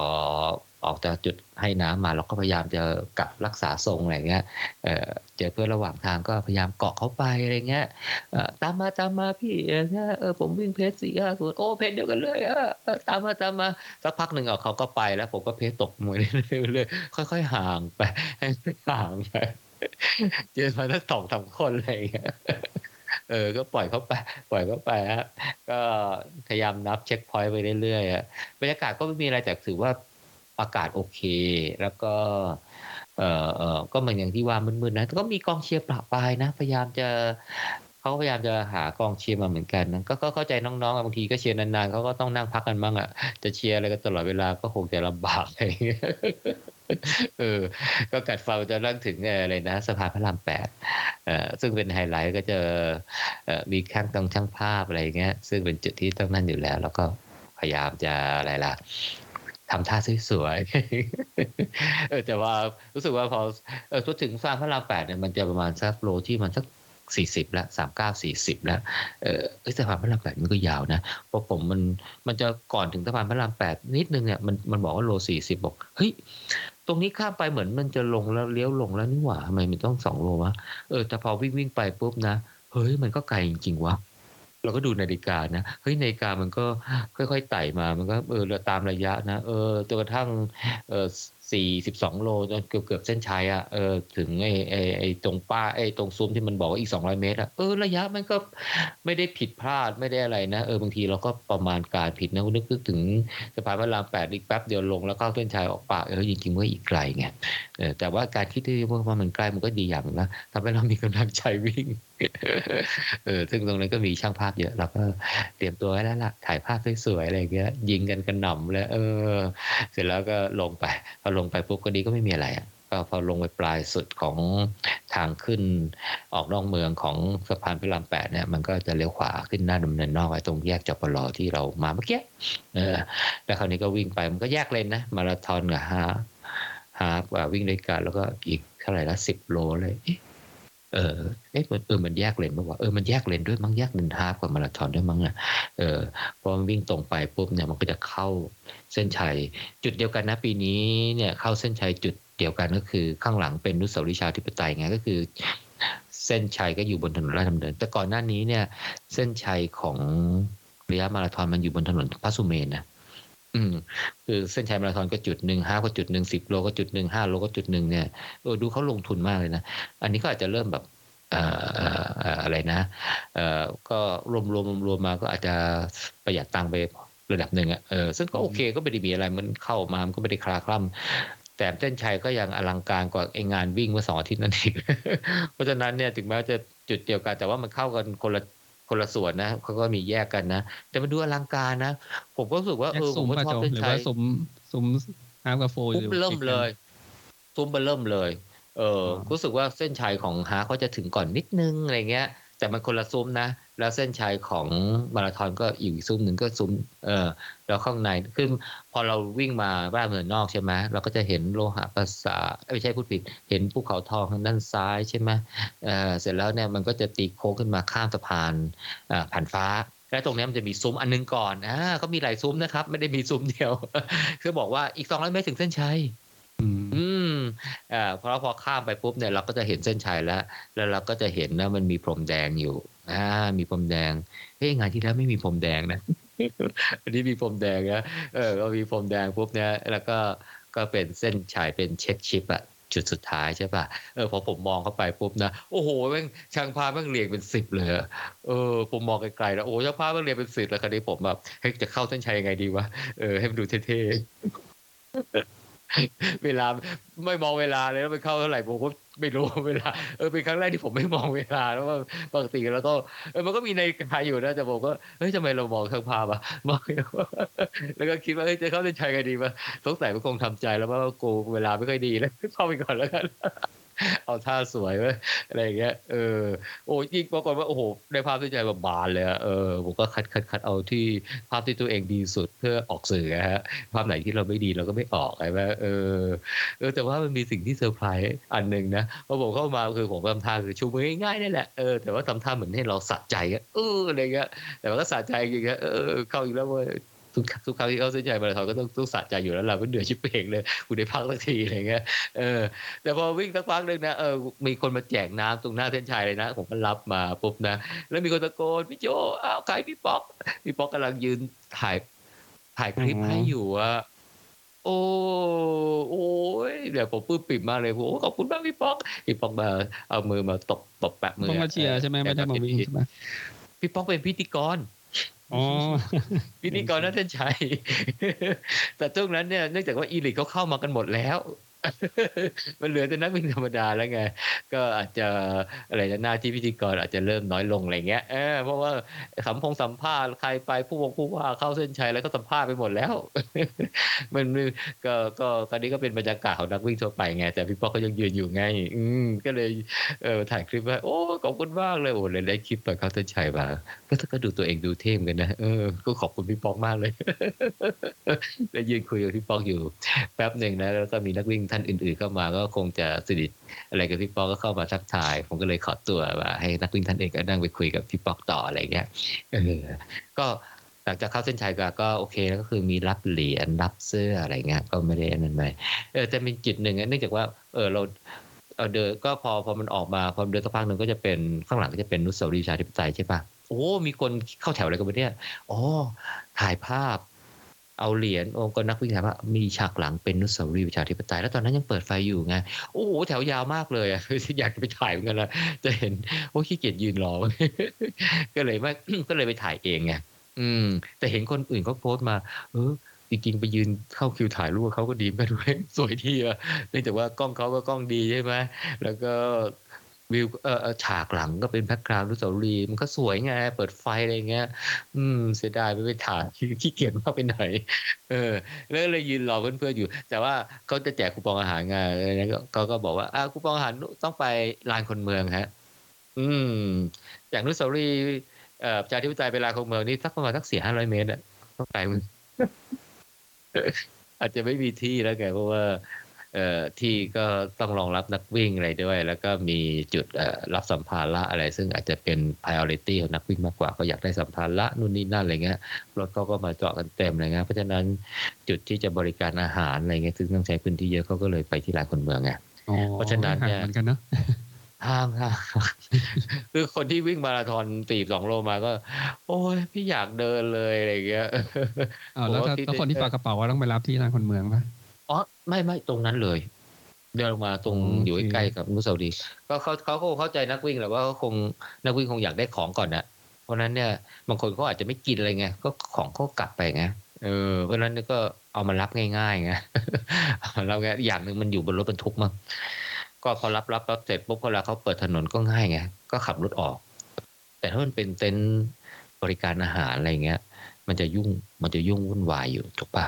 มันจะลื้อจะโอ้โหกว่าจะเปิดถนนได้มันคงจะลำบากก็เข้าใจจุดนี้แหละก็เข้าใจว่าโอเคแต่พอมันไปลานคนเมืองแล้วมันก็เป็นตัดสวนมันก็ง่ายเออผมก็โอเคยืนรอถ่ายรูปแล้วกับเพื่อนตอนแรกว่าจะรอเพื่อนๆในชมรมที่ทำงานที่มาด้วยกันไงแต่ว่าเนื่องจากว่ามันวิ่งหลายระยะห้าโลสิบโลเส้นชัยคนละที่ยี่สิบเอ็ดโลกับสี่สิบสองโลถึงแม้จะเป็นเส้นชัยจุดเดียวกันแต่ยี่สิบเอ็ดโลเขาสตาร์ทพร้อมกับสี่สิบสองโลไงเออผมเข้ามาเนี่ยก็เขาจะเสร็จไปนานแล้วเขาจะเขาจะคัตออฟแล้วแสดงว่าคนเนี่ยนะส่วนใหญ่เนี่ยนะเก้าสิบกว่าเปอร์เซ็นต์เขาเข้ามากันหมดแล้วเพราะฉะนั้นเนี่ยตลาดมันวายแล้วไงเออเพราะฉะนั้นเนี่ยเออพวกค้าก็คงไม่รอแล้วนะเขาคงกลับบ้านกันหมดแล้วเขาเข้ามาแล้วก็ตั้งนานส่วนพวกฟูเหรอเออเราก็ไม่รู้ว่าใครจะเข้ามาตอนไหนมั่งอะไรเงี้ยแล้วเมื่อวานนี่นะเนื่องจากว่าผมเค้นมากไปหน่อยไงมันช้ำช้ำมากเลยเออช้ำมากเลยต้องค่อยๆค่อยๆกระดึบก็เลยคุยกับเพื่อนยืนรอถ่ายรูปอะไรนิดหน่อยแล้วก็เลยกระดึบกระดึบไปที่ลานคนเมืองไงอืมซึ่งเขามีคูปองอยู่สี่ใบมีเบนโตะข้าวกล่องญี่ปุ่นอ่ะมีให้เลือกมีปลามีไก่มีมังสวิรัติผมก็เอาปลามาเป็นปลาซาบะก็โอเคก็อร่อยดีนะมีปลาซาบะมีสลายยิบอะไรอ่ะยำสลายญี่ปุ่นอะไรเงี้ยอ่าแล้วก็มีข้าวมีอะไรใช่ไหมแต่แล้วก็คูปองที่แบบเป็นน้ำเป็นขนมหวานสองอันอะไรเงี้ยเออเขาก็มีหลากหลายให้เราไปนั่นนะเออพวกชาอะไรพวกนี้เหมือนประมาณคล้ายๆกับชาชานมอะไรเงี้ยเออคล้ายๆชาไข่มุกอะไรประมาณนี้มั้งแล้วก็เป็นขนมด้วยถ้วยเฉาก๊วยหลอดช่องอะไรเงี้ยเออซึ่งผมก็ไม่เคยกินอยู่แล้วเออก็เออแต่ที่ผมชอบมากคือจะเราจะพูดได้เลยมันมีซุปอ่ะหนูรู้จักหนูเป็นคนเชี่ยวชาญพัทยาที่มีร้านซุปอ่ะชื่อแดงดำหรือดำแดงอะไรไม่รู้ว่าเออเราเขียนว่าพัทยากลางอ่ะรู้จักไหมอืมไม่รู้จักอ่ะไม่ค่อยได้เข้าไปเออมันมีเขาเป็นซุปเขาอ่ะมีเป็นซุปบริการซุปอันนี้ไม่ต้องใช้คูปองแรกอยากกินเท่าไหร่หยิบไปเลยเออมันมีซุปไก่อ่าผมก็เห็นว่าเฮ้ยซุปอันนี้อร่อยเลยเห็นกูเคยบอกอร่อยเออซุปไก่ก็กินหมดไปถัดไปเป็นมิโซะซุปเออก็ไปหยิบซื้อมิโซะซุปมากิน ถัดไปเป็นซุปเห็ดโอ้มันเป็นข้นๆดีกว่าไม่เอาดีกว่าอีกข้างๆเป็นซุปไข่เออมันมีสี่ซุปเนี่ยแหละเออแต่ผมชอบซุปไข่มากที่สุดเลยนะเออมันเป็นไข่เหมือนไข่น้ำอะข้างในเป็นเนื้อน้ำซุปอะอร่อยอะเออรู้สึกว่าซุปไก่กับซุปมิโซะซุปมันออกเค็มๆหน่อยๆอะไรเงี้ยผมก็เลยรู้สึกเอออันนี้มันจืดไม่ค่อยเค็มมากนะเลยกินไปทั้งสี่ถ้วยอร่อยอร่อยอร่อยหมูเป็นพัทยากลางเราไปหาร้านนี่มันชื่อแดงดำหรือดำแดงเออผมก็จำไม่ได้แทนเออนี่แหละประมาณนี้แหละเออแดงดำดำเออพัทยากลางอะไรเงี้ยเออรู้สึกผมชอบมากเลยสุพรรณเออแล้วก็เออก็คงมีอาจจะมีอะไรล่ะจุดบุกจากกิจกรรมผมก็ไม่ค่อยได้ไปดูเออแล้วก็กินซุปเสร็จเอามีผลไม้ด้วยมีอะไรด้วยเออก็มีของหลายอย่างอ่ะก็ก็หลายอย่างก็ไม่ต้องใช้ใช้ไม่ต้องใช้คูปองอะไรเงี้ยเออก็โอเคละถือว่าของกินโอเคเลยอ่ะผมก็ซัดไอ้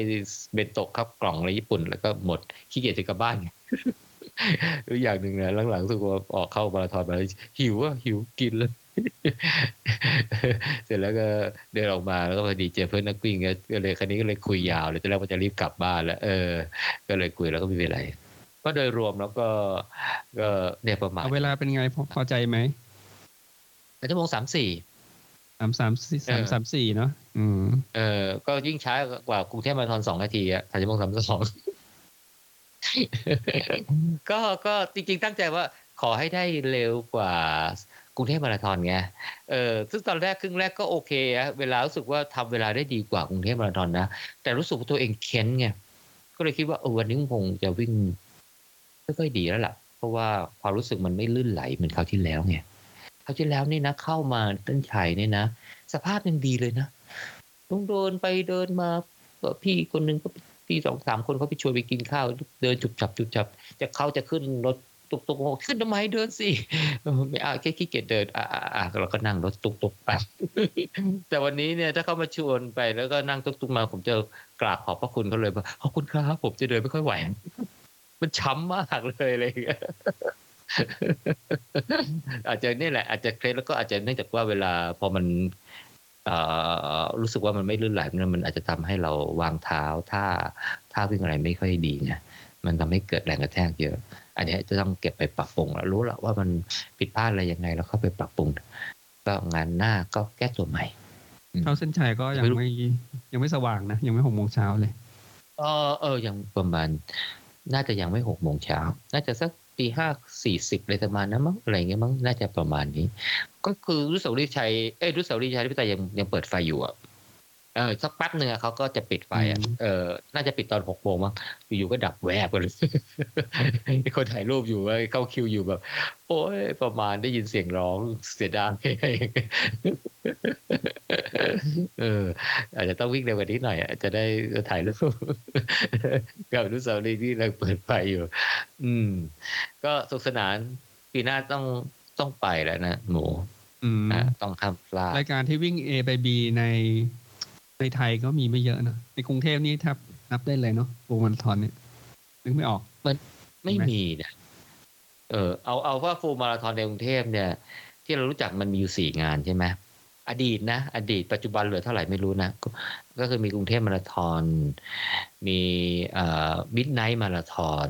นะมีเมืองไทยมาราธอนแล้วก็มี Amazing Thailand มาราธอนใช่ไหมทุกอันเนี่ยเออทุกอันนี้สุดวิ่งอยู่แถวๆสะพานพระรามแปดหมดเลยป่ะเออมิดมิดไนท์หลังตอนหลังก็จะเป็น A to B เหมือนกันนะแต่ว่าเขาแบบว่าเอ่อใกล้ๆกันรู้สึกจะไปสตาร์ตตรงข้างวัดพระแก้วใช่ไหมแล้วไปจบที่สะพานพระรามแปดนะอะไรประมาณนั้นวะเออรู้สึกจะคุ้นๆประมาณนั้นนะใช่ไหมแต่อันนี้เนี่ยมัน เอ บี ที่มันไกลนะมันตะวันออกของกรุงเทพไปตะวันตกของกรุงเทพอ่ะอืมตะวันออกของกรุงเทพนะแต่เนื่องจากว่าต้องยอมรับว่างานนี้เนี่ยสปอนเซอร์ใหญ่เป็นกระทรวงท่องเที่ยวไงใช่ไหมอันนี้ผมอนุมานจากชื่อชื่องานนะ Amazing Thailand นะใช่ไหมเออผมเขียนเอ่อ Facebook อะไรเออผมก็เลยไปผมจำได้ว่าคือหมูจำได้ไหมว่าหมูได้ยินคำว่า Amazing Thailand เนี่ยนานยังนานแล้ว Amazing Thailand ก็เอาไว้โปรโมทการท่องเที่ยวป่ะอ่าเอ่อเอ่อยี่สิบกว่าปียี่สิบกว่าปี นานละผมก็เลยไปค้นประวัติมาโอ้พอไปค้นประวัติมาปุ๊บเนี่ยก็เลยก็เลยไปได้ข้อมูลมาน่าสนใจนะจริงๆแล้ว Amazing Thailand นะต้องถือว่าเป็นจุดเปลี่ยนการท่องเที่ยวเมืองไทยนะแต่อาจจะเป็นจุดเปลี่ยนในยุคที่สองที่ทำให้การท่องเที่ยวประเทศไทยเนี่ยมันเปิดมันเหมือนว่าเปิดสู่แบบโลกอ่ะเปิดประตูสู่โลกแบบเป็นที่รู้จักกันอย่างกว้างขวางอ่ะมากเลยนะแต่ก่อนหน้านั้นเนี่ยมันจะมีคล้ายๆเป็นแคมเปญเพื่อโปรโมทท่องเที่ยวประเทศไทยอยู่แล้วอะซึ่งก่อนหน้านั้นเนี่ยจะชื่อ Visit Thailand Year อันนี้หมูก็ยังพอจำได้ไหมเคยเคยจำได้ไหมคุ้นเลยนี่ก็ Visit เป็นเป็นตอนที่ก่อนเป็น Amazing เหรอที่เขาจะโปรโมทแล้วVisit Thailand Year เนี่ยมันเป็นแคมเปญที่มีขึ้นในปีสองพันห้าร้อยสามสิบ สองพันห้าร้อยสามสิบนี่ต้องบอกว่าเราอยู่ประมาณม.สอง ม.สาม ใช่ไหมนะใช่ไหมม.สองด้วยซ้ำไปม.สองมานานมากยังเป็นยังเป็นเด็กๆอยู่ใช่ไหมเอ่อตอนนั้นเนี่ยเป็นสมัยยุครัฐบาลเปรมซึ่งโปรโปรโปรโปรแกรมหรือว่าแคมเปญอะไรที่เขาเกี่ยวกับท่องเที่ยวเนี่ยเอ่อในอดีตเนี่ยมักจะมาพร้อมกับอ่าหลังจากไม่ใช่มาพร้อมกับมาหลังจากอ่าคล้ายๆกับวิกฤตเศรษฐกิจอ่ะเอ่อซึ่งซึ่งก่อนหน้านั้นก็ก็รัฐบาลเปรมก็จะมีวิกฤตเศรษฐกิจหลายระลอกเหมือนกันแล้วก็แต่ละรอบก็มีวิธีการแก้ปัญหาอะไรที่แตกต่างกันซึ่งซึ่งได้ผลแล้วก็เป็นรากฐานของการพัฒนาประเทศไทยในยุคหลังๆเหมือนกันนะเอ่อเราได้ในปีสองพันห้าร้อยสามสิบเนี่ยก็จะมีนี่แหละโปรแกรมไม่แคมเปญ Visit Thailand Year ได้ทำให้การท่องเที่ยวของประเทศไทยเนี่ยก็ได้รับการเขาเรียกว่านิยมมากขึ้นเอ่อแต่ว่าที่เป็นจุดเปลี่ยนจริงคือ Amazing Thailand Amazing Thailand ต้องยอมรับจริงๆเพราะว่าเอ่อมันมันประสบความสำเร็จจนกระทั่งไอ้คำนี้เนี่ยมันยังใช้อยู่ปัจจุบันเราคิดดูแล้วกัน Amazing Thailand เนี่ยเขาใช้โปรโมทประเทศไทยเนี่ยในปีหนึ่งพันเก้าร้อยเก้าสิบแปดถึงหนึ่งพันเก้าร้อยเก้าสิบเก้าก็คือประมาณปีสองพันห้าร้อยสี่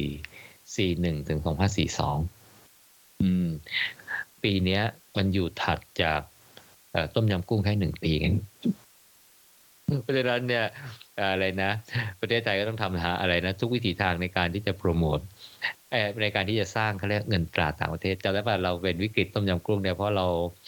ทุนสำรองหมดประเทศใช่ไหม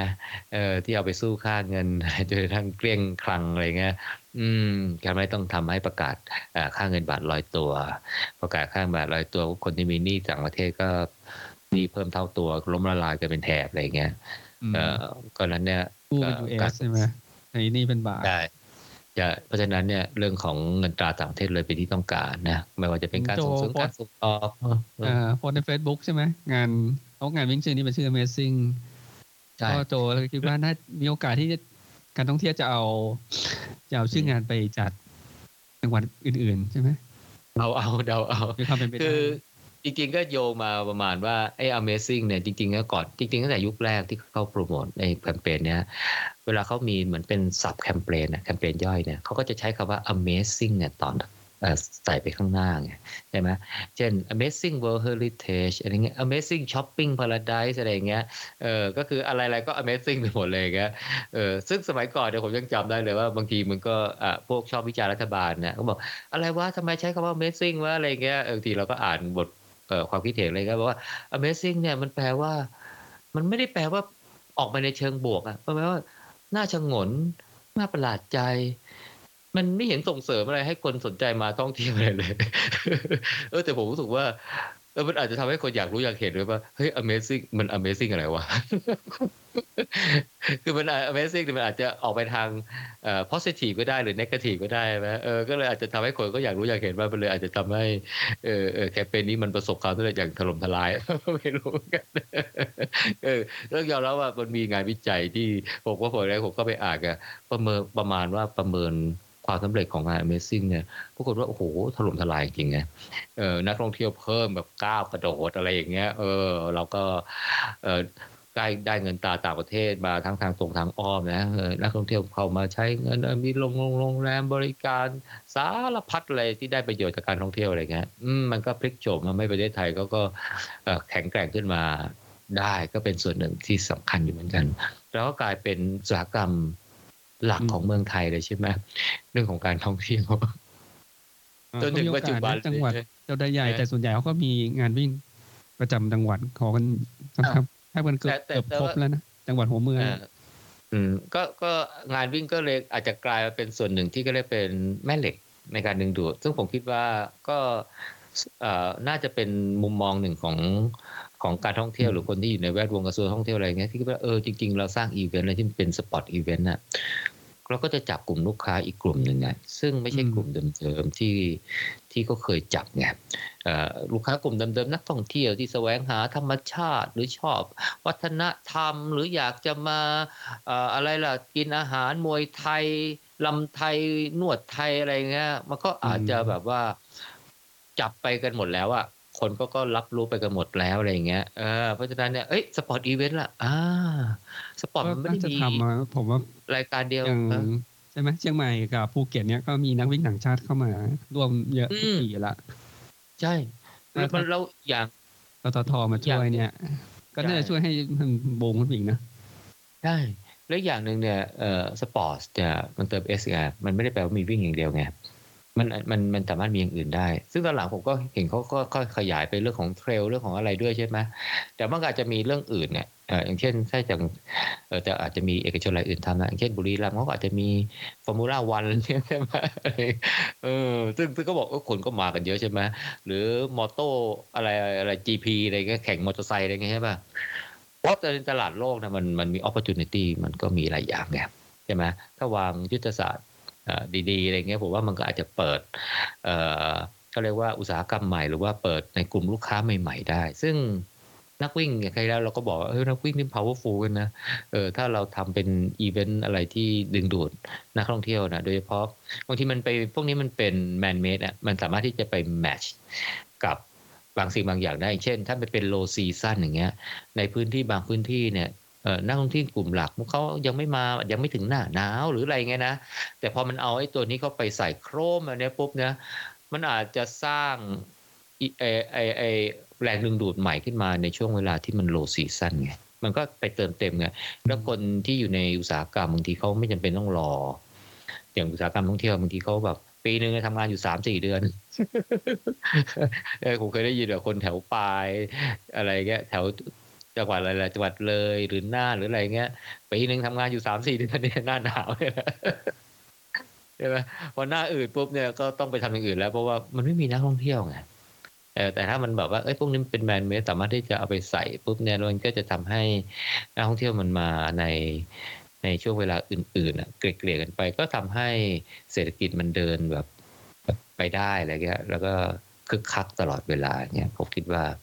ก็ก็ถือว่าเป็นอันหนึ่งที่ที่ที่น่าที่ดีนะได้ประสบความสำเร็จก็เลยเนี่ยแหละก็เลยงานวิ่งไงผมก็เขียนไว้เลยว่างานวิ่งมาจัดในกรุงเทพใช่ไหมกรุงเทพมาราธอนก็มีคนเอาใช้ไปแล้วอะไรเงี้ยเพราะนั้นเนี่ยก็ใส่ Amazing Thailand ก็มาเลยให้รู้เลยว่าการท่องเที่ยวเป็นสปอนเซอร์อย่างเงี้ยเออแล้วก็กลายเป็น Amazing Thailand Marathon ตัวย่อเป็น เอ ที เอ็ม นะมีนักวิ่งบางคนก็งานกดตังค์เลยงานกดตังค์งานอะไรวะอ๋อๆ เอ ที เอ็ม เออก็โดยรวมนะฮะอืมก็คิดว่าน่าจะเป็น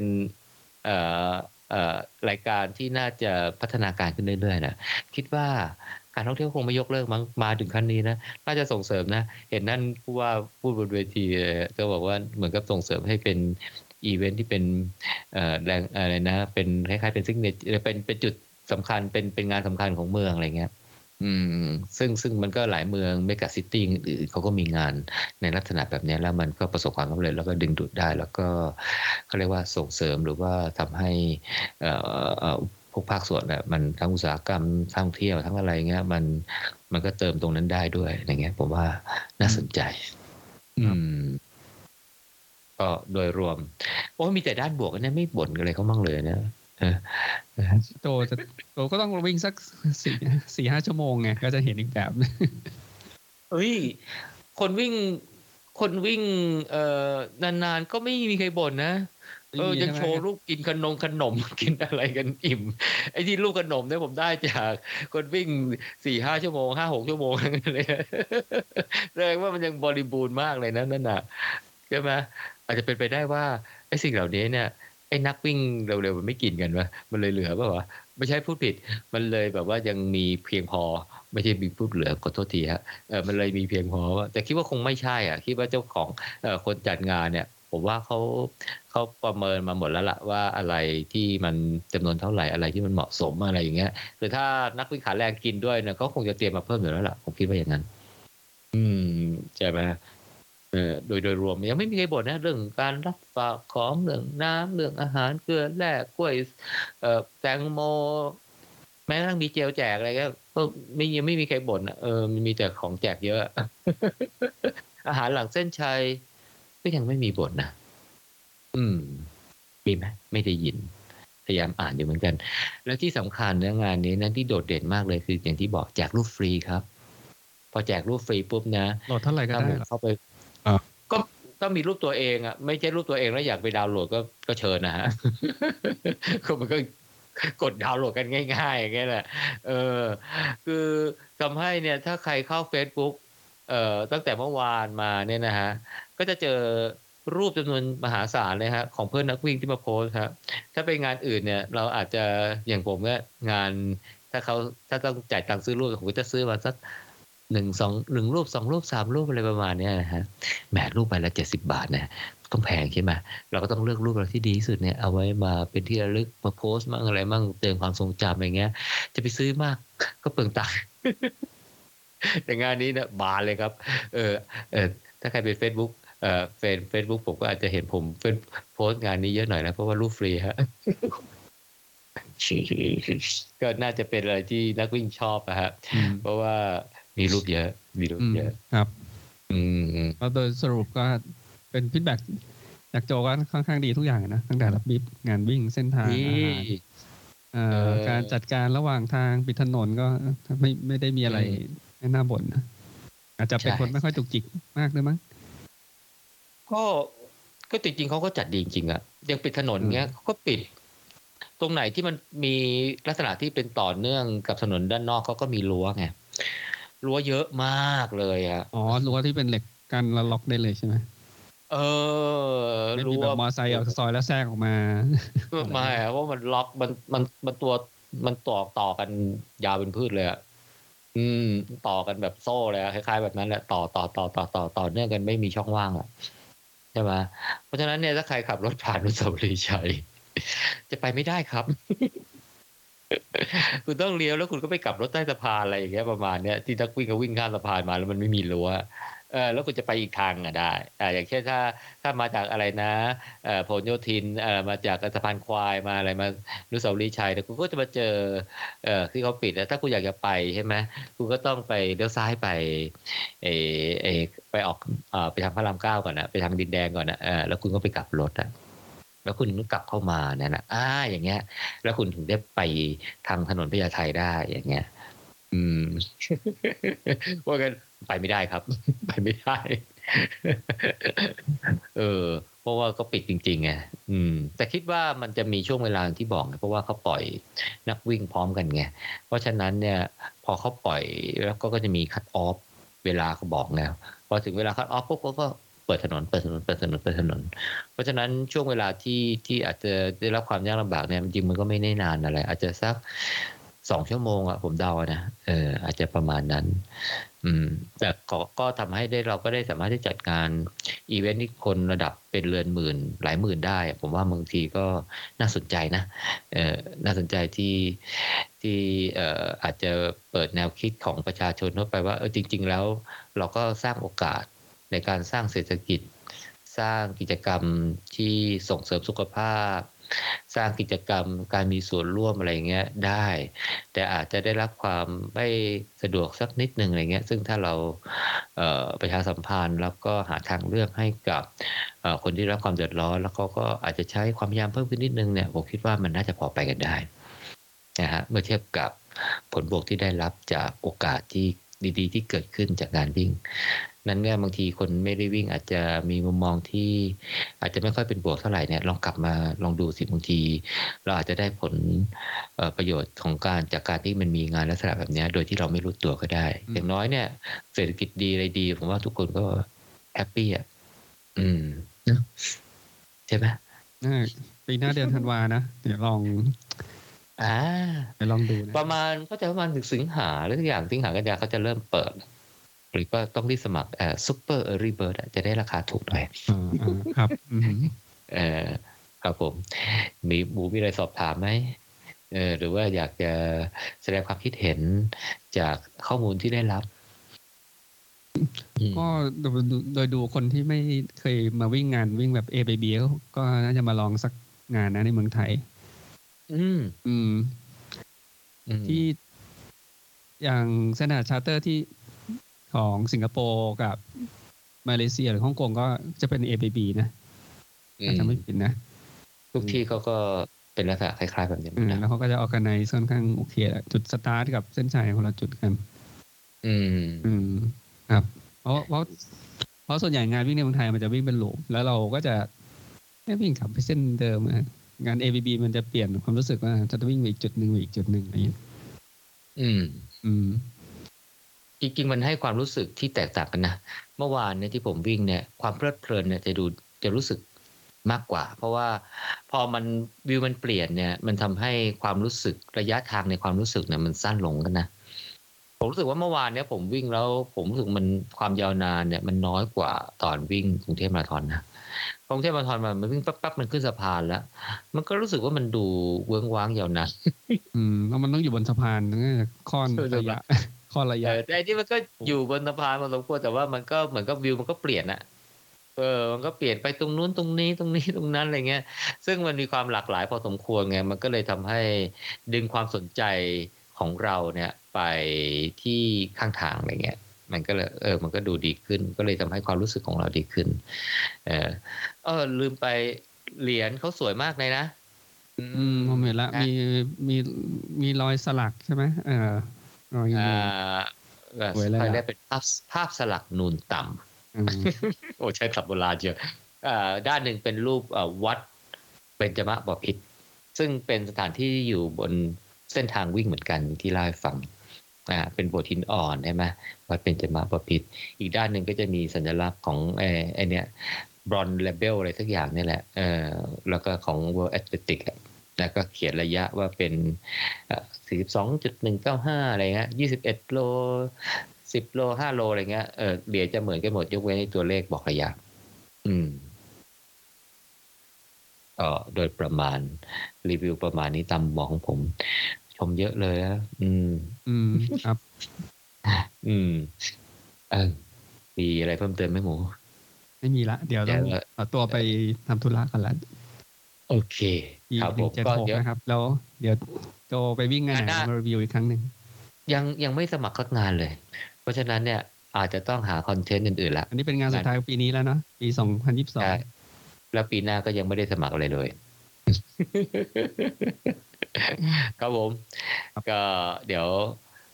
คราวหน้าจะเป็นเรื่องอะไรเนี่ยเดี๋ยวลองมานั่งวางแผนกันดูอีกทีนึงนะครับเอกครับผมอย่างงั้น City Trail Talk Podcast นะครับ อี พี หนึ่งร้อยเจ็ดสิบหกรีวิว Amazing Thailand Bangkok Marathon